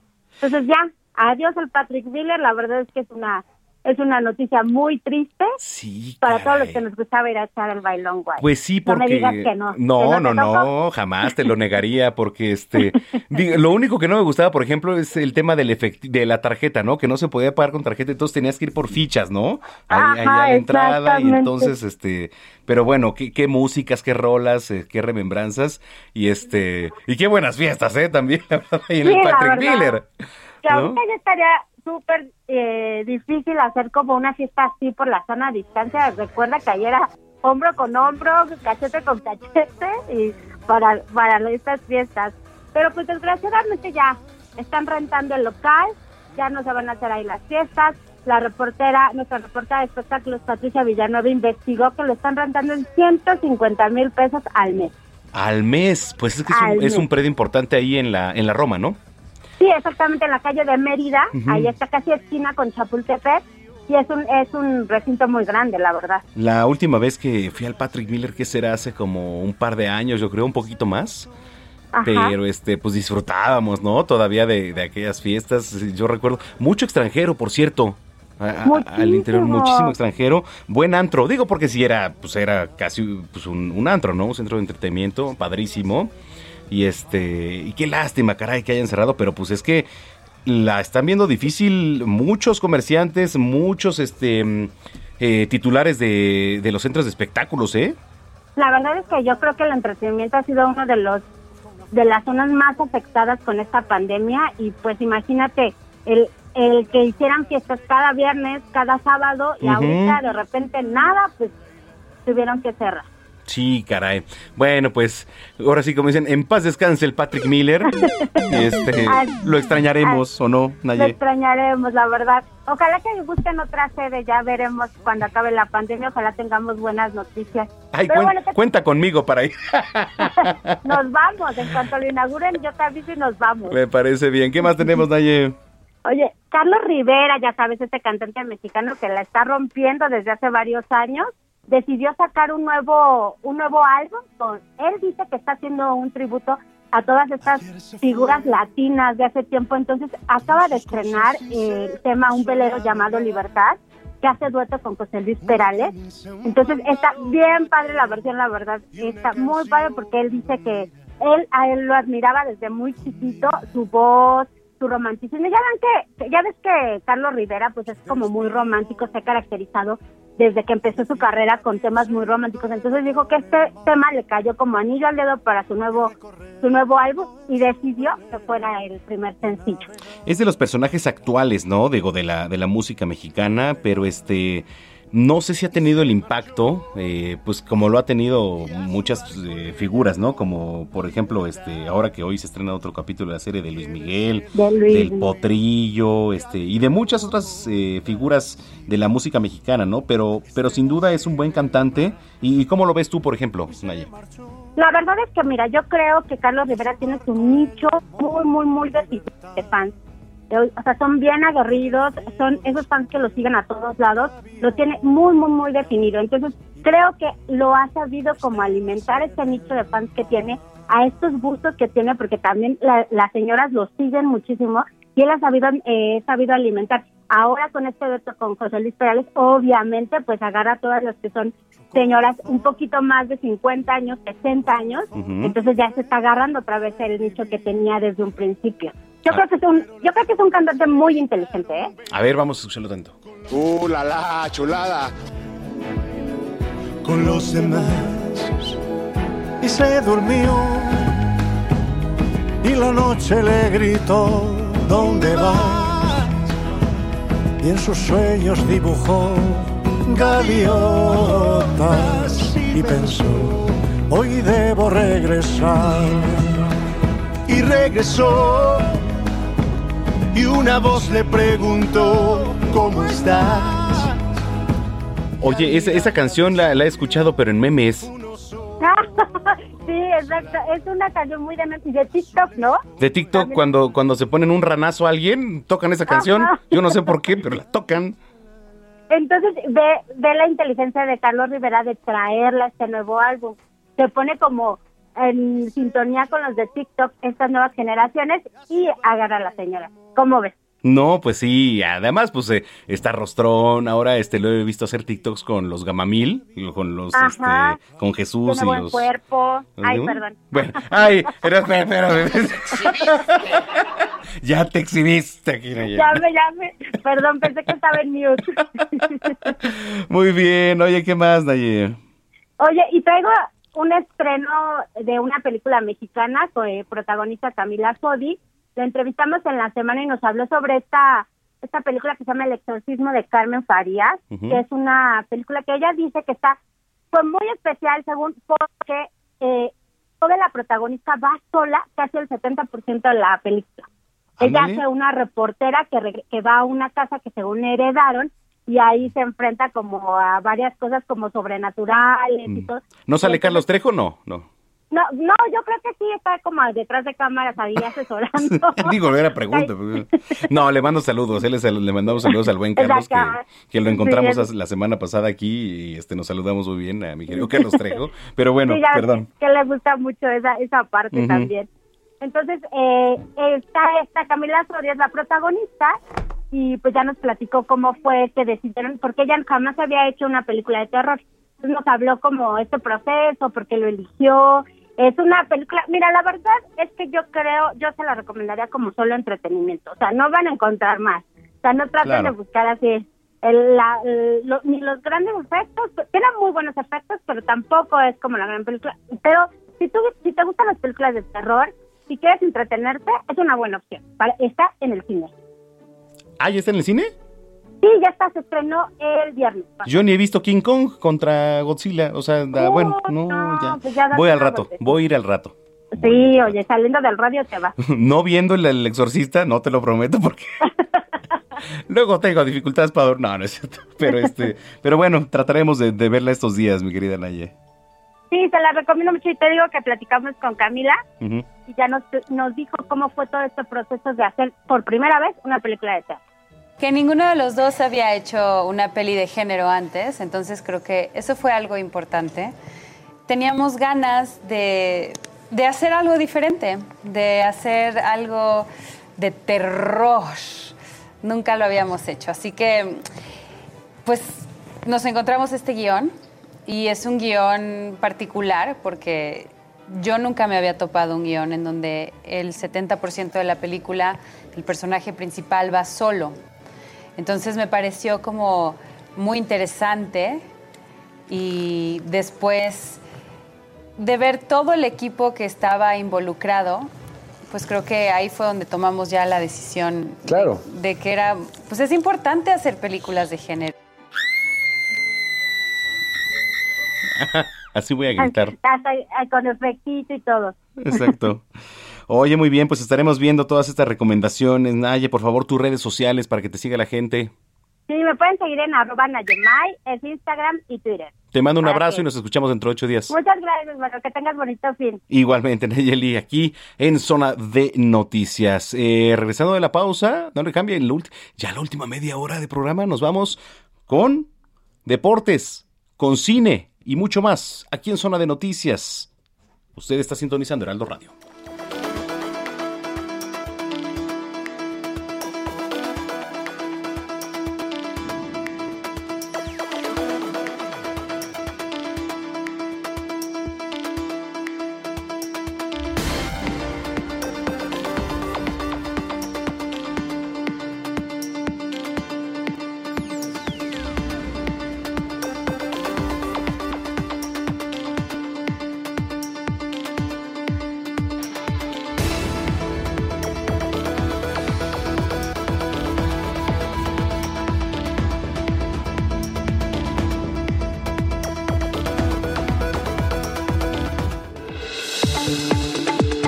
Vamos a una pausa y regresamos con Manuel Zamacona a Zona de Noticias por Heraldo Radio.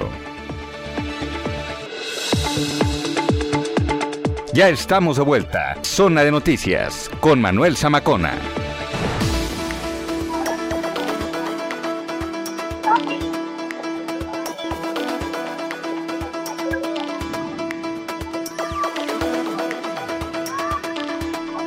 Las tres de la tarde con treinta minutos en el tiempo del centro de la República Mexicana. Oiga, usted, eh, eh, si usted tiene celular con WhatsApp, por ejemplo, ¿cómo usted va a evitar que su WhatsApp deje de funcionar en su móvil, o sea, en su teléfono, en el celular, cualquiera que sea, este quince de mayo? ¿Por qué? Porque se había puesto como una fecha límite, digamos, para el tema de, pues, algunos usos, ¿no? Algunas cosas que quizá podrían extraer de tu persona, como lo son datos, ¿no? Muy importantes. A ver, ¿cómo evitar esto? Juan Guevara, nos enlazamos hasta la ciudad espacial otra vez en Estados Unidos. ¿Quién nos lo explica mejor, mi querido Juan? Adelante. Macona, en esta zona tecnológica dentro de Zona de Noticias, ¿qué te pareció? Me lo acabo de sacar, ya sabes sí, dónde, ¿no? Y ya lo acabo de aceptar. Sí, bueno. Está hecho. Fíjate que, eh, eh, gracias, qué bueno que te gustó. Fíjate que el, eh, el quince de mayo había puesto WhatsApp un límite para todos sus usuarios. Uh-huh. Para... ¿Ve? Eso es lo que pasa cuando no usa bien el WhatsApp. Así como Juan Guevara, se le cae de repente porque picamos un botón. Y, y mucho, y lo platicamos el día de ayer con Julio Jiménez, que es nuestro colaborador de cabecera, el tema de eh, los usos, hasta cuándo podemos dar datos personales. Entra ahí derechos humanos, por ejemplo, el tema de acceso a la información, ¿cómo está? ¿No? Ya tenemos otra vez a Juan Guevara. Adelante, Juan. Oye, fíjate que a alguien de la producción le gustó el nombre porque me cortaron. No, güey. Es que no, eh, hablábamos que no sabes utilizar WhatsApp, pero estabas dando una ejemplificación, ¿no? No, mira, ahí te va. Entonces, el, el día quince de mayo había dicho la eh, WhatsApp, había dicho Facebook. Hay que recordarle a nuestra audiencia que WhatsApp pertenece a Facebook, uh-huh, y que, bueno, el día quince de mayo iban, iba a ser como que la fecha límite para que aceptara todo mundo las nuevas políticas de privacidad. Entonces, ¿qué es lo que pasa? Hubo un revuelo importante en todas las redes sociales y muchos de los usuarios de WhatsApp se empezaron a cambiar a Telegram. Ahora, eh, entre Guatemala y Guatepeor, hay que decir a nuestra audiencia que Telegram lo hacen los rusos. Y como que los rusos, entre entre el, entre Facebook y los rusos, pues mira, la verdad no hay, no hay, no hay quien irle, ¿no? Pero entonces, ¿qué es lo que hay que hacer? Bueno, primero es que eh, dio a conocer eh, WhatsApp hace unos días que, eh, en primer lugar, no va a cancelar, como lo había dicho en febrero, las cuentas de los usuarios de WhatsApp que no acepten al quince de mayo las condiciones de privacidad. Entonces, las condiciones de privacidad nuevas van, ¿y a, a, a qué se refiere? Van a empezar a compartir tu información entre Telegram, perdón, entre Instagram, entre Facebook y entre WhatsApp. Además de que hay modificaciones a la política de privacidad en, en, en, en WhatsApp por los cambios que ha habido en, la, en, en Europa por las leyes de privacidad. Es decir, si eres ciudadano europeo, hay ciertas cosas que se tienen que borrar. Una de ellas, por ejemplo, es que WhatsApp antes guardaba la copia de los mensajes que tú enviabas y recibías. Ahora no, ahora la única manera en que WhatsApp guarda los mensajes en su servidor de una manera encriptada por treinta días es cuando tienes tu celular apagado, mm. y entonces no se ha habido, no ha, no ha recibido la contraparte, la información. Es decir, lo que sí van a guardar son las fotografías y los videos. Es que eso la es razón, importante, ¿no? Saber qué y qué no. Exacto. Bueno, los tus mensajes que envíes y recibas, mientras sea una persona, lo van, los van a desechar. Si es un grupo, los tienen que guardar, porque el grupo, ya sabes que de repente se arma, ya sabes, ¿no? Los grupos de la secundaria, de la prepa, que se arma el grupo de WhatsApp de ciento veinte amigos o de cien amigos, uh-huh, que se están enviando mensajes. Esos mensajes se van a quedar porque no todos los usuarios los reciben al mismo tiempo. Los videos y las fotografías se va a quedar copia WhatsApp de lo que se envíe para no saturar los servidores. Es decir, cuando tú envías una fotografía o un video y empieza el forwarding, ¿de acuerdo? Necesita necesita WhatsApp guardarlo para que para que sea el mismo video eh, el que se envíe y no copias de los videos constantemente. Ok, eso es muy importante a... saberlo, ¿eh? Claro, claro, o sea, es decir, entonces, si tú mandas fotografías, no tú en general, tú eres muy decente con los WhatsApps, tú lo Yo, que mandas sí, son puras por supuesto, notas, ¿no? sí, sí, no sí. Mandas, no, no mandas ni cadenitas, ah, pero bueno, no. Ahí te va. Entonces, la gente que envía fotografías comprometedoras, la, la gente que envía eh, videos, va a haber una copia de todos ellos en WhatsApp. Es importante porque sí se puede acceder el WhatsApp de otra persona eh, a través de plataformas como web o, o si tienen tu número de usuario y contraseña, se puede instalar WhatsApp en una computadora de escritorio y se pueden leer los mensajes. Aguas aquellos que utilicen el WhatsApp para andar ahí coqueteando con quien no deben. Eso es importante. Se van a quedar con tu número, se van a quedar con tu número de teléfono. Porque además, ¿eso a dónde se va, Juan? Como a la nube, ¿no? Sí, claro, se, se va a la nube y entonces cualquiera que tenga acceso a la cuenta de WhatsApp lo van a bajar completito.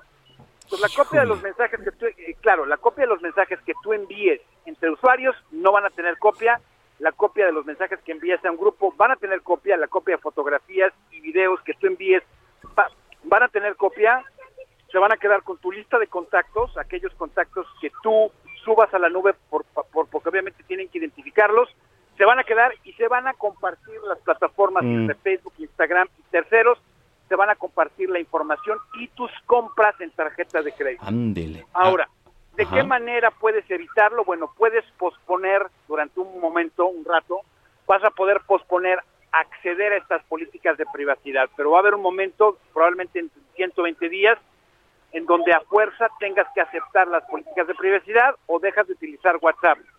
La recomendación a los usuarios es muy sencilla, es no envíe nada que no esté dispuesto que se haga público. Nada de fotografías ahí, chin, chin, chin, chin, güengüenchonas, sí. Nada de ese estilo, este eh, mensajes que sean comprometedores de algún tipo. Aguas con el tema del suban... sexting, ¿no? Que también es Claro, muy... no, no, no, el, el tema del sexting, el tema del bullying, porque ahorita los bullying. chavitos, los chavitos, los chavitos de diecisiete, dieciséis años que utilizan WhatsApp, no olvídate lo que se envían. Uf. Entonces, o sea, entonces hay que tener cuidado en ese momento eh, eh, y que una cosa muy importante también, que sepan que todo lo que envíen por WhatsApp lo deben de considerar como información pública, nada de enviar tarjetas de crédito, copias de identificación, Correcto. etcétera. Tienen que tienen que acostumbrarse que WhatsApp es, se va a ver una se va, se va a volver una caja de cristal en donde la gente que utilice WhatsApp debe de saber que todo lo que envían puede ser visto por otra persona. Aguas Mientras con lo que me mandas, Juan oro, Guevara. Sí, sí, sí. Así es. Oye, tengan esa regla de oro, creo que está bien. Sí, efectivamente. Redes sociales, por favor, para que te consulte la gente. Para que nos manden en esta zona tecnológica, no me corten el teléfono, Juan Tech T V, Juan T E C H T V en Instagram, Juan Tech T V en Twitter, Juan T E C H en Twitter, perdón, Juan Tech T V en Twitter y en Facebook, Juan Guevara T V, para que nos envíen sus preguntas y comentarios. sus comentarios y los contestando a través de este espacio. Te mando un abrazo y nos escuchamos dentro de ocho días. Si Dios nos lo permite, gracias. Zona Tecnológica, en voz de Juan Guevara, desde Estados Unidos, las tres de la tarde con treinta y ocho minutos. Cine, cámara, acción. Con Gonzalo Lira. Ay, cangrejito playero, que camina en la arena, va buscando a las nenas, que se van en la playa, con sus cuatro patitas. Caminando ligero, con sus ojos parados, que parecen antenas.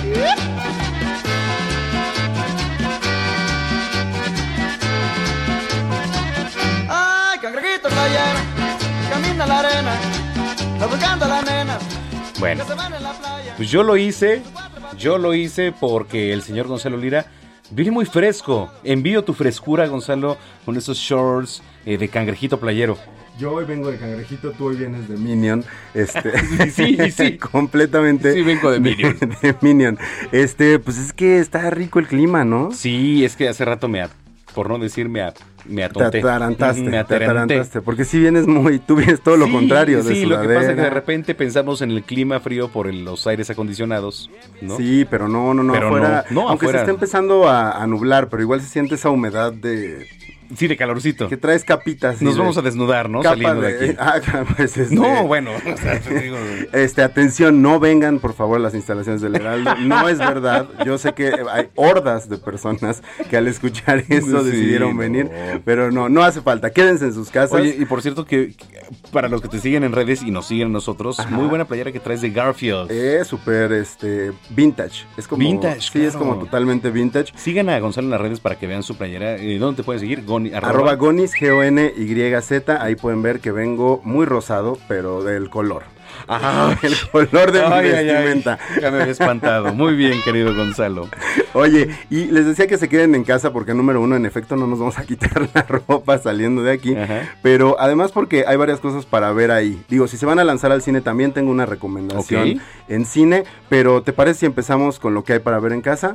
Mira, empezamos. Yo sé que eh, fue una película que además generó mucho dinero eh, regresando de la pandemia, Godzilla contra Kong, que además, pues...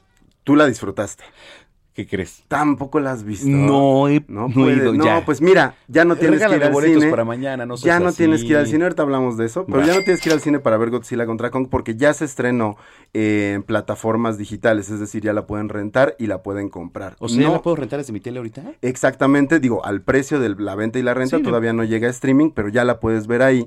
Y como lo decíamos, es una película que generó muchísimo dinero y que generó muchísima audiencia porque la gente quería ver eso, quería ver entretenimiento y creo que para dominguear está, está bueno. bastante bien. ¿Y sí sabes que había mexicanos en esa película? No, no sabía. Bueno, está Eiza González y también está Demián Bichir. Ah, ellos dos están en Godzilla contra Kong, que pues, digo, ya es pensar como el equivalente a Diego Luna en, en Star Wars, por ejemplo, yo creo. En Rodo y Cursi. En Rodo y Cursi, al nivel, al nivel Godzilla contra Kong. Uh-huh. También se la pasan peleándose. Sí. También son medio bestias. Este y, y platiqué con, con Demián Bichir precisamente ¿Ah, sí? sobre este personaje que hace. No se espanten, está, hablaba en inglés porque pues todas las entrevistas fueron en inglés. Uh-huh. Y no se espanten después porque yo tuve que hacer la traducción. A ver, vamos a escuchar qué es lo que dice Bichir.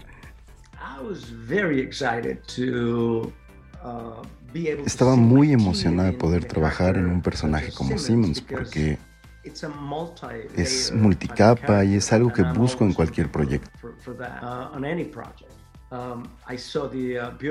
Vi la gran oportunidad de hacer algo diferente a lo que he hecho en el pasado, así como elementos que me ayudarían a hacerlo.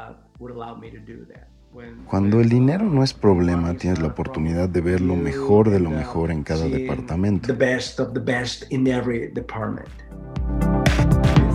Eso, eso nos cuenta, eso nos cuenta Demián okay. Bichir, que pues en efecto, ¿no? Se empieza ya a juntar desde hace tiempo con lo mejor de lo mejor. Pues sí. ¿No? Él ya está en Hollywood, en las grandes ligas, ya lo vimos trabajar con Tarantino, ya estuvo nominado al Oscar, eh, y trae, trae varios proyectos todavía por allá, así que échenle un ojo. Que además, digo, ya aprovechando, si les gusta el trabajo de Demián Bichir, también se encuentran ya en las plataformas de streaming Danica, que es una película mexicana que estrenó el año pasado, okay. y que toca el tema de las relaciones entre un hombre mayor, una chica joven, pero las cuestiona de una forma bastante interesante, una película mexicana independiente que, que vale la pena. Okay. Ahora, también en casa, ajá.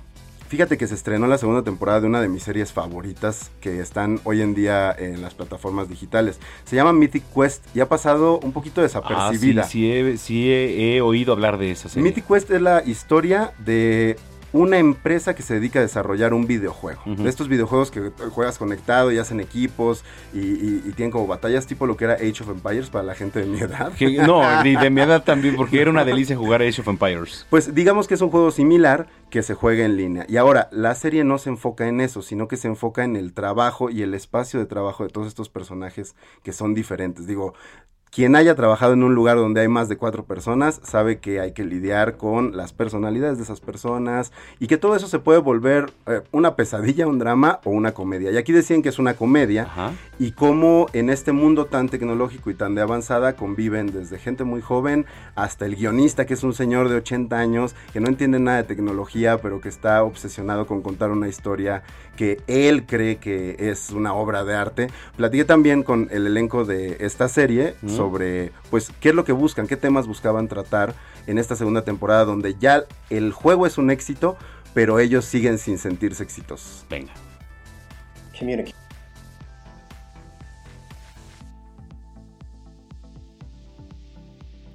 Vamos a escuchar por ahí al, al elenco, que son Roma Kelheny, por ejemplo, que está, lo conocen por It's Always Sunny en Filadelfia. Está F. Murray Abraham, que hacía el personaje de Salieri, ajá, en Amadeus. Si han visto Amadeus, el, el, el antagonista de Amadeus Mozart en esa película ganó un Oscar, mm. y es F. Murray Abraham. Digo, estamos hablando de hace treinta años, pero bueno, ahí vamos a escucharlos a, a ver, ver sí, al elenco de Mythic Quest. Y guionista de la serie nos dice que se enfocaron en la comunicación y colaboración entre personas, porque nunca o casi nunca podemos elegir con quién trabajamos. Simplemente estás atorado con esa gente. Pero cuando hay un objetivo en común, el conseguir ese objetivo requiere de mucha colaboración. Esos temas son los que tocamos en este show. La actriz Charlotte Nigdau nos dice que también se trata del proceso creativo y de cuánta gente con talento se requiere para hacer algo genial, así como el aprendizaje mutuo y el respeto mutuo, dice el ganador del Oscar William F. Murray. Eso también es importante, el aprendizaje, porque muchas veces también la gente mayor simplemente es abandonada, hecha a un lado. El actor Danny Pudi dice que otro tema interesante es qué hacemos cuando ya cumplimos nuestros sueños y cómo mantenerlos vivos, de qué forma seguir creciendo y reflexionar en lo que hacemos y quiénes somos, concentrarnos en nuestra voz individual y cómo generar con ella un impacto en el mundo. William F. Murray dice que además nos hace falta reírnos, más en estos días, mucho más que antes, que por eso la serie es algo tan vigente y no será ignorada. Bien, hoy no me burlaré porque no hay motivo de burla de la traducción, estuvo muy buena. Gracias, cosa. gracias, este, tú eres profesora además, este, no de, de inglés, la, de la asignatura, no de inglés, pero sí de, de, de la asignatura. Entonces, ¿cuánto me pondría, profesor? Ahorita Zamacona? un ocho, muy bien, muy un bien, ocho, muy bien, voy subiendo, voy subiendo. Oye, y si se quieren ir al cine se estrenó una comedia. Voy a ser sincero, yo le tenía muy poca fe. Tampoco es que me haya cambiado por completo la expectativa, pero es mucho mejor de lo que cualquiera imaginaría, y se trata de Medios Hermanos, la primera película de Luis Gerardo Méndez en Estados Unidos, con un rol protagónico principalmente en inglés, y que es la historia de un empresario mexicano que descubre ante la muerte de su padre que tiene un medio hermano que es de Estados Unidos. Pero resulta que el medio hermano es todo lo contrario a como es él. Es medio bruto, la verdad. Este, y, y entonces, a partir de ahí, con comedia, la película hace un comentario sobre nuestra relación como países. Okay. La verdad es que se queda de repente en el humor de pastelazo, como medio boba, pero sí pone sobre la mesa temas interesantes y creo que sí saca unas buenas risas. Es muy ligera para que si se van al cine, justo se desconecten, se Andale. olviden y platiquen con Luis Gerardo. ¿Tenemos tiempo de escucharlo? A ver, a ver. ¿El Luis Gerardo Méndez? Vamos a soltar a Luis Gerardo Méndez hablando de esta película. Bueno, ahí lo tenemos un poquito, pero bueno, Luis Gerardo hablaba en, en particular de eso, ¿no? Hablaba en particular de eso, pero además, ¿sabes qué? Que es interesante porque ya está produciendo, se le atravesó la pandemia, ajá, tuvieron que detener el estreno casi un año aquí y ahora por fin está, ya sé que son fans, vayan y apóyenlo porque le costó bastante, a ver, uno y la mitad del otro. Adelante, Luis Gerardo. Eh, para nosotros esta película era un vehículo para hablar de las diferencias entre México y Estados Unidos, ¿no? Cada personaje representa un país, ¿no? Pero también hablar de cómo de alguna manera somos medios hermanos y cómo no somos tan distintos, ¿no? Entonces, eh, además queríamos presentar un personaje completamente distinto en Hollywood de un mexicano, ¿no? Mi personaje es, es un empresario muy exitoso que tiene una compañía de aviación y partiendo de esa idea, que era importante para nosotros, queremos representar al norteamericano de otra manera, ¿no? Y en ese sentido es este personaje over the top, ¿no? Que, que su mayor talento es postear fotos de su desayuno en Instagram, ¿no? Pero que por otro lado tiene un gran corazón y que sabe escuchar, ¿no? Y entonces, jugando con esos contrastes, creo que podíamos hablar de lo que nos interesaba explorar en la película. Creo que es interesante si lo ponemos a la par, por ejemplo, no sé, de Diego Luna o de Gael, que cuando dieron el salto hicieron películas bastante menores también, mucha gente ni se acuerda. Diego Luna protagonizó una ahí secuela rara de Dirty Dancing, por ejemplo, ¿no? De baile caliente, ah, ¿sí? Que nadie ha visto, pero pues eh, son sus primeros pasos y creo que lo hizo bastante bien. O sea, por lo menos demuestra lo que decía en el audio, que se pueden hacer personajes mexicanos Correcto. diferentes, como ya lo había hecho Derbez, pero aquí es una comedia pues un poquito eh, eh, menos básica. Ok. Bueno, redes sociales, mi querido Gonzalo. Redes sociales, arroba Goniz, G O N Y Z, y todos los lunes a viernes, en las mañanas por acá por El Heraldo, pero televisión, de siete a nueve. De siete a nueve de la mañana en Nuestra Mañana. Nuestra Mañana con Brenda, así es. Correcto. Bueno, oye, este... ¿Ya vieron Gambito de Dama? Yo no sé. Pero yo vi a Laida Sansores como por ahí en ah, un meme sí, copió su... de Gambito de Dama, ¿no? Así copió el post, como el post. Pero bueno, nada más lo dejo ahí para, para ¿No la pare... reflexión. No, ¿no te parece que se parece? ¿No? Mira, casi le llega. Casi le llega a Laida Sansores por ahí a Gambito de Dama, pero bueno. Muy bien, Gonza, gracias. Gracias a ti. Las tres con cincuenta.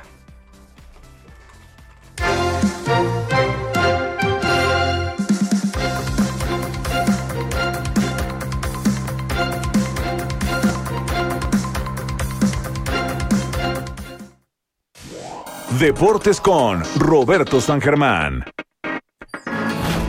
Siento mi fragilidad. Eh, tanto que hablar hoy en deportes, Robert, eh, Fórmula uno, liguilla, este Canelo, ¿por dónde empezamos? Tú dinos.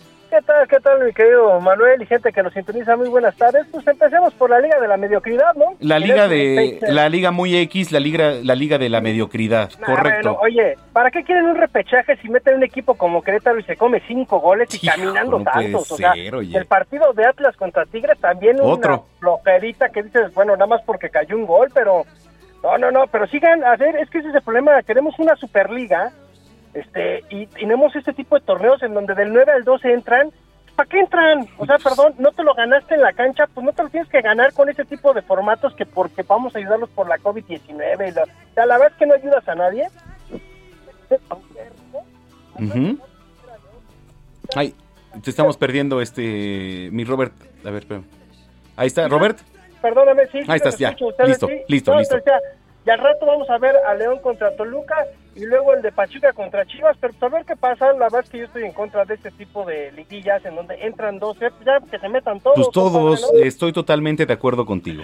Y, y luego queremos llegar a un quinto partido y estamos con nuestros lloriqueos cada cuatro años, pues sí. La verdad es que así está muy mal, pero bueno. Dejemos eso y vamos a cosas un poquito más interesantes. Ayer lo que vimos del Canelo, a mucha gente sigue sin darle su lugar al Canelo. A ver, ayer le gana bien a Billy Joe Saunders, no es problema del Canelo, le reventó el pómulo, señores. Por sí. Eso ya no pudo salir el boxeador británico, ¿eh? Mira, es peligrosísimo lo que le pasó ayer al boxeador británico. Yo vi los cortes comerciales y regresando ya estaba en hombros el Canelo. Sí, sí, sí. Porque sí, ahora son más pasó. Cortes comerciales, evidentemente, que la pelea. Sí, y a todos nos pasó cuando regresó la pelea, así como que hubo, ¿qué pasó? Ya no salió, perdón, le rompió el pómulo, sí. Se lo fracturó, es súper peligroso, te platicaba, porque si tuviéramos un doctor que nos pudiera explicar, cuando te rompen un pómulo, el, ahora sí que el donde está el ojo, la parte de atrás, uh-huh. el glóbulo, el globo ocular, se llena de sangre, compadre, y si no te atienden de volada, peligrosísimo, puedes perder el ojo. Sí. O sea, nada más para que nos demos una idea del golpazo que le mete el Canelo, con eso ya no salió, en el octavo es un knockout, no sale Billy Joe Saunders, y ya el Canelo tiene tres de los cuatro cinturones de su división, esperando a Caleb Plant, que es el último, y también algunos siguen diciendo que bultos y bultos. Bueno, pues ayer el británico por lo menos tampoco fue un plan, ¿eh? No, o sea, la verdad es que sí le dio, porque por lo menos en dos, tres rounds sí se fue arriba en los, en los puntajes, ¿eh? Bueno, bueno, si, si vemos la pelea, veanle la cara al Canelo. Canelo también quedó con dos, tres sí, yo lo vi no, sí, abajo de los limpio, ojos, ¿eh? Con dos buenos rozones, sí. Por lo menos golpes buenos, ¿eh?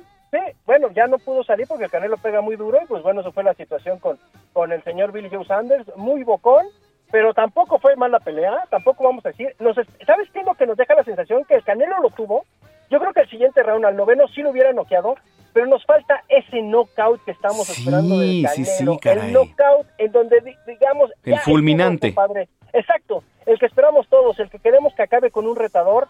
Eh, que, que, que, que la verdad es que estamos acostumbrados a eso, perdón la palabra que voy a utilizar, que lo masacre. Claro. Perdón, no estamos en el momento, no son las situaciones, pero queremos ver un, un knockout impactante. Sí, mandándolo a la lona, digo, como se le llama aquí en el argot del, sí, del boxeo, sí, sí, pues sí. Dormirlo, ¿no? Como se le dice, pero meterle formol.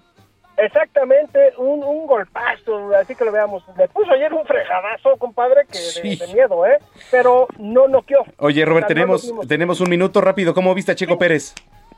Híjole, es que Checo también, fin de semana complicado, se sintió mal en el auto. Sí. Hoy creo que con, con Ricciardo tuvo un momento donde no sé si le faltó, no sé si la escudería lo está tra- lo llevando tranquilo para que no haga tonterías izquierdas en los momentos importantes. Correcto. Ahí va, gana Lewis Hamilton, segundo Verstappen, tercero Bottas, Checo en quinto. Pero ahí sí va a estar, ¿eh? Todo, todo, sí. todo este año. Bien por él, pero creo que le falta un poquito, ¿sabes qué? Le falta un poquito más de concentración. Ya para Mónaco... Coincido. Perfectos, ¿eh? Oye, pues nos ya escuchamos Mónaco. Dentro de ocho días, mi querido Robert. Claro, claro que sí, abrazo a todos, buen provecho, que pasen muy buena semana. Igualmente, Roberto San Germán en los deportes, aquí en Zona de Noticias. Yo le agradezco mucho su sintonía. Soy Manuel Zamacona, me pueden seguir en arroba Zamacona al aire. Muchas gracias, tenemos una cita el próximo fin de semana a las dos de la tarde. Hasta entonces. El Heraldo Radio presentó Zona de Noticias con Manuel Zamacona. Los esperamos la próxima semana en Zona de Noticias, el epicentro de la información. If you thought the only way to get a more defined jawline with natural-looking results was through surgery, think again. Juvederm Volux X C is a non-surgical injectable gel filler that improves moderate to severe loss of jawline definition and can help you achieve natural-looking results with little downtime. Even better, this improved definition lasts up to one year with optimal treatment. No maintenance required. Improve jawline definition for a smooth, sculpted look with Juvederm Volux X C. For important safety information and to find a licensed specialist, visit Juvederm dot com. That's J U V E D E R M dot com. Not for people with severe allergic reactions, allergies to lidocaine, or the proteins used in Juvederm. Common side effects include injection site redness, swelling, pain, tenderness, firmness, lumps, bumps, bruising, discoloration, or itching. There's a risk of unintentional injection into a blood vessel, which can cause vision abnormalities, blindness, stroke, temporary scabs, or scarring. Talk to a licensed specialist to find out if it's right for you.